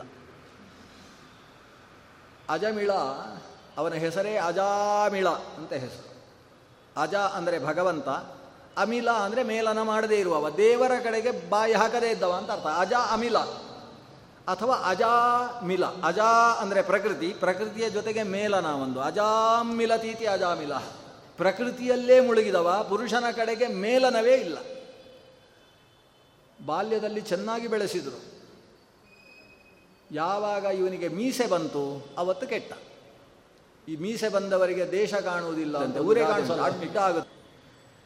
ಇವನು ಮೀಸೆ ಬಂದ ಗುಳ್ಳೆ ಕೆಟ್ಟ. ಯಾವುದೋ ಹೆಣ್ಣಿನ ಜೊತೆಗೆ ಸಂಸ ಈ ಅಷ್ಟರಲ್ಲಿ ಮದುವೆ ಬೇರೆ ಮಾಡಿಸಿದ್ರು ಮಕ್ಕಳಾಗಿದ್ದರು ಆ ಹೆಂಡತಿ ಮಕ್ಕಳನ್ನು ದಾರಿಯಲ್ಲಿ ಹಾಕಿ ಇನ್ನೊಬ್ಬಳು ವೇಶ್ಯೆಯ ಜೊತೆಗೆ ಸಂಸಾರ ಮಾಡುವಷ್ಟು ಕೆಟ್ಟವನಾಗಿ ಹೋದ. ಕೊನೆಗೆ ಆಕೆಯಲ್ಲಿ ಹತ್ತು ಜನ ಮಕ್ಕಳಿಗೆ ತಂದೆ ಬೇರೆ ಆದ. ಅವರಿಗೆ ನಾಮಕರಣ ಮಾಡುವಾಗ ಮಾತ್ರ ಒಳ್ಳೆಯ ನಾಮಕರಣ ಮಾಡಿದ್ದ ಇಂಟರ್ನೆಟ್ ನೋಡಿ ನಾಮಕರಣ ಮಾಡಲಿಲ್ಲ. ಅವನು, ಅವನ ಸಂಸ್ಕಾರಕ್ಕೆ ಅನುಗುಣವಾಗಿ ಕೊನೆಯ ಮಗನ ಹೆಸರು ನಾರಾಯಣ ಅಂತ ಹೆಸರಿಟ್ಟಿದ್ದಾನೆ. ಸಾಯುವ ಕಾಲದಲ್ಲಿ ನಾರಾಯಣನನ್ನು ಕೂಗಿ ಕರೀತಾನೆ. ನಾರಾಯಣ ಅಂತ ಕರೆದಾಗ ಯಮದೂತರೆಲ್ಲ ಇದ್ದವರು ಬದಿಗೆ ಹೋಗಬೇಕಾಯ್ತಂತೆ. ವಿಷ್ಣುದೂತರು ಬಂದರು. ಇವ ಆಶ್ಚರ್ಯಚಕಿತನಾಗಿ ಬಿಟ್ಟ. ಯಮದೂತರಿಗೂ ವಿಷ್ಣುದೂತರಿಗೂ ನಡೆಯುವ ಗಲಾಟೆ ನೋಡಿದ. ಯಮದೂತರು ಹೇಳಿದರು, ಇವನ ಅಪರಾಧದ ಲಿಸ್ಟ್ ಇದೆ, ಸಮನ್ಸ್ ತಂದಿದ್ದೇವೆ ಅಂತ ತೋರಿಸಿದರು. ಆಗ ಈ ವಿಷ್ಣುದೂತರು ಹೇಳಿದರು, ನೀವು ಯಾಕೋ ಸರಿಯಾಗಿ ಅರ್ಥ ಮಾಡಿಕೊಳ್ಳಿಲ್ಲ, ನಿಮಗೆ ಕಾನೂನು ಸರಿಯಾಗಿ ಅರ್ಥ ಆಗಲಿಲ್ಲ. ಕಾನೂನಲ್ಲಿ ಯಾವುದಕ್ಕೆ ಎಲ್ಲಿ ಕೊಮ ಹಾಕಬೇಕು ನಿಮ್ಗೆ ಗೊತ್ತಿಲ್ಲ, ಸ್ವಲ್ಪ ಕೊಮ ಎಡವಟ್ಟು ಮಾಡಿ ಅರ್ಥ ಮಾಡಿಕೊಂಡಿದ್ದೀರಿ. ಸ್ವಲ್ಪ ಸರಿಯಾಗಿ ಯೋಚನೆ ಮಾಡಿ. ಅಥವಾ ನಿಮ್ಮ ಕಾನೂನಿನ ಒಡೆಯ ಯಾರಿದ್ದಾರೆ? ಕಾನೂನು ಪಿತ ಅಂತ ಇದ್ದಾನಲ್ಲ, ಈ ಕಾನೂನು ಶಾಸ್ತ್ರ ಬರ್ದವ, ಅವನ ಹತ್ರ ಹೋಗಿ ಕೇಳಿ ಸ್ವಲ್ಪ. ಏನಾಗಿದೆ? ಈಗ ಇವನು ನಮ್ಮ ಕ್ಲೈಂಟೋ ನಿಮ್ಮ ಕ್ಲೈಂಟೋ ತೀರ್ಮಾನ ಮಾಡಿಕೊಂಡು ಬನ್ನಿ ಇವರು ಹೋದ್ರಂತೆ. ಹೋಗಿ ಯಮನ ಹತ್ರವೇ ಪ್ರಶ್ನಿಸಿದರು. ಯಮ ಹೇಳಿದ ಬಾಯಿಯಲ್ಲಿ ನಾರಾಯಣ ಅಂತ ಶಬ್ದ ಬಂದರೆ ಅವರು ಏನು ಅಪರಾಧ ಮಾಡಿದರೂ ಅಲ್ಲಿಗೆ ಮಾಫಿ ಆಗ್ತದೆ. ಅವರು ನಮ್ಮ ಕ್ಲೈಂಟ್ ಅಲ್ಲ, ಅವರದೇ. ಅವರು ಹೇಳಿದ್ದು ಸರಿ ಉಂಟು. ಇದೆಲ್ಲ ಇವನಿಗೆ ಇಲ್ಲೇ ಕಾಣಿಸ್ತಾ ಇದೆ, ಮಲ್ಕೊಂಡಿದ್ದವನಿಗೆ. ಇವನು ಯಮಲೋಕಕ್ಕೆ ಹೋಗಲಿಲ್ಲ, ಎಲ್ಲೂ ಹೋಗಲಿಲ್ಲ. ಇವನಿಗೆ ಇಲ್ಲೇ ಕಾಣಿಸುತ್ತೆ. ಯಮದೂತರು ಬಂದದ್ದು, ಎಳೆದದ್ದು, ಅಷ್ಟೊತ್ತಿಗೆ ಮಗನನ್ನು ಕರೆದದ್ದು, ವಿಷ್ಣುದೂತರು ಬಂದದ್ದು, ಇವರಲ್ಲಿ ಗಲಾಟೆ ನಡೆದದ್ದು ನಾರಾಯಣ ಅಂತ ಹೇಳಿದ್ದಾನೆ. ಆದ್ದರಿಂದ ನಾವೇ ಕರ್ಕೊಂಡು ಹೋಗಬೇಕು ಅಂತ ಇವರು. ಇವನು ಇಷ್ಟು ಅಪರಾಧ ಮಾಡಿದ್ದಾನೆ ಅಂತ ಇವರು ಲಿಸ್ಟ್ ಓದೋದು ವಿಷ್ಣು ಸಹಸ್ರನಾಮ ಓದಿದ ಹಾಗೆ. ಯಮ ಬಂದು ಸರಿ, ಅವರದೇ ಇವನು ಅಂತ ಇವರು ಹೇಳುವುದು ಎಲ್ಲ ಕೇಳಿಸಿಕೊಳ್ತಾನೆ. ಇದು ಒಂದು ರೀತಿಯ ದರ್ಶನ. ಇವನಿಗಾದ ಒಂದು ಸ್ವಪ್ನ ಸ್ವರೂಪದಲ್ಲಿ ದೇವರು ತೋರಿಸಿದಂತಹ ವಿಷಯ. ಇಷ್ಟಾದಾಗ ಎಚ್ಚರ ಆಗ್ತದೆ. ಎಚ್ಚರ ಆದವನ ಜೀವನದ ಸ್ವರೂಪವೇ ಬೇರೆ ಆಗಿ ಹೋಯಿತು. ನಾನು ಕೆಟ್ಟ ಕೆಟ್ಟದಾಗಿ ಬದುಕಿ ನಾರಾಯಣ ಅಂತ ಹೇಳಿದ್ದಕ್ಕೆ ಇಷ್ಟು ಫಲ ಅಂತ ಆದರೆ ಜೀವನ ಪೂರ್ತಿ ನಾರಾಯಣನ ಪಾದ ಹಿಡಿದು ಬದುಕಿದ್ರೆ ಎಷ್ಟು ಎತ್ತರಕ್ಕೆ ಏರಿಬಿಡ್ತಿದ್ದೆ ಆತ ಎಲ್ಲವನ್ನೂ ತ್ಯಜಿಸಿದ. ತಾನು ಮಾಡಿದ ತಂದೆ ತಾಯಿಯರಿಗೆ ಮಾಡಿದ ಅಪಚಾರ, ಹೆಂಡತಿಗೆ ಮಕ್ಕಳಿಗೆ ಮಾಡಿದ ಅಪಚಾರ, ಎಲ್ಲವನ್ನೂ ನೆನೆಸಿಕೊಂಡು ಕಣ್ಣೀರು ಹಾಕಿದ. ಶರೀರದಲ್ಲಿದ್ದಿ ಬೆಳೆಸಿಕೊಂಡಿದ್ದಂತಹ ಮಾಂಸಖಂಡಗಳೆಲ್ಲ ಕಣ್ಣೀರಾಗಿ ಹರಿದು ಹೋದುವಂತೆ. ಗಂಗೆಯ ತಟಕ್ಕೆ ಹೋದ. ಗಂಗೆಯಲ್ಲಿ ಮುಳುಗಿದ. ಕಂಠಮಟ್ಟ ನೀರಿನಲ್ಲಿ ಮುಳುಗಿದುಕೊಂಡು ಇಪ್ಪತ್ತು ವರ್ಷ ತಪಸ್ಸು ಮಾಡಿದ. ಈ ಇಪ್ಪತ್ತು ವರ್ಷದ ತಪಸ್ಸಿನ ಬಲದಿಂದ ಪ್ರಾಯಶ್ಚಿತ್ತ ಅನ್ನುವ ಪಶ್ಚಾತ್ತಾಪಕ್ಕೆ ಒಳಗೊಂಡಂತಹ ವ್ಯಕ್ತಿ ಭಗವಂತನನ್ನು ಭಕ್ತಿಯಿಂದ ನಂಬಿದ್ದರಿಂದ ಭಗವಂತ ಅವನನ್ನು ತೊಳೆದು ಶುದ್ಧೀಕರಿಸಿ ತನ್ನ ಪಾದದ ಅಡಿಯಲ್ಲಿ ಸೇರಿಸಿಕೊಂಡ ಅನ್ನುವುದು ಅಜಾಮಿಳನ ಕಥೆ. ಅವನು ಕೊನೆಗೆ ನಾರಾಯಣ ಅಂತ ಹೇಳಿದ್ರು, ಕರ್ಕೊಂಡು ಹೋದರೂ, ಸ್ವರ್ಗದಲ್ಲಿ ಇವತ್ತು ಇದ್ದಾನೆ ಅಂತ ಹೀಗೆಲ್ಲ ಅರ್ಥ ಮಾಡಿಕೊಳ್ಳಬಾರ್ದು. ಅವನು ಅಷ್ಟರಿಂದ ತಾನು ಬೇಸತ್ತು, ಸರಿಯಾದ ಜ್ಞಾನವನ್ನು ಹೊಂದಿ ಮತ್ತೆ ಸಾಧನೆ ಮಾಡಿ ಮೋಕ್ಷಕ್ಕೆ ಸಾಗಿರತಕ್ಕಂಥವ ಅಜಾಮಿಳ. ಆದ್ದರಿಂದ ಅಷ್ಟು ಅಪರಾಧ ಮಾಡಿದವನೇ ನಾರಾಯಣ ನಾಮವನ್ನು ಹೇಳಿ ಉದ್ಧರಿಸಲ್ಪಟ್ಟಿದ್ದಾನೆ ಅಂತಾದರೆ, ನೀನು ಏನು ಪರೀಕ್ಷಿತ? ರಾಜನಾಗಿ ಭಕ್ತರು ಮಾಡಿದ ಧರ್ಮದ ಫಲವನ್ನು ಉಂಡವ? ಅಂತಹ ವ್ಯಕ್ತಿಗೆ ಪ್ರಾಯಶ್ಚಿತ್ತ ಎಷ್ಟು ಬೇಕು ಹೇಳು. ನಾರಾಯಣನ ನಾಮ ಸಾಕು ಅಂತ ಶುಕಾಚಾರ್ಯರು ಉಪದೇಶಿಸಿದರು ಅನ್ನುವ ಚಿಂತನೆಯ ಜೊತೆಗೆ ಇವತ್ತಿನ ಅನುಸಂಧಾನ ನಿಲ್ಲಿಸೋಣ. ಶ್ರೀಕೃಷ್ಣಾರ್ಪಣ ಮಸ್ತು ಮತ್ತು ನಾವು ನಾಳೆ ಮತ್ತು ನಾಡಿದ್ದು ಉಪನ್ಯಾಸ ಆಗ್ತದೆ. ಮತ್ತೆ ಎರಡು ದಿವಸ ಉಪನ್ಯಾಸ ಇರುವುದಿಲ್ಲ. ಅದರಿಂದ ಅದಕ್ಕೆ ಏನು ಅಂತ ಇಲ್ಲಿ ವ್ಯವಸ್ಥೆ ಮಾಡಿಕೊಳ್ಬೇಕು.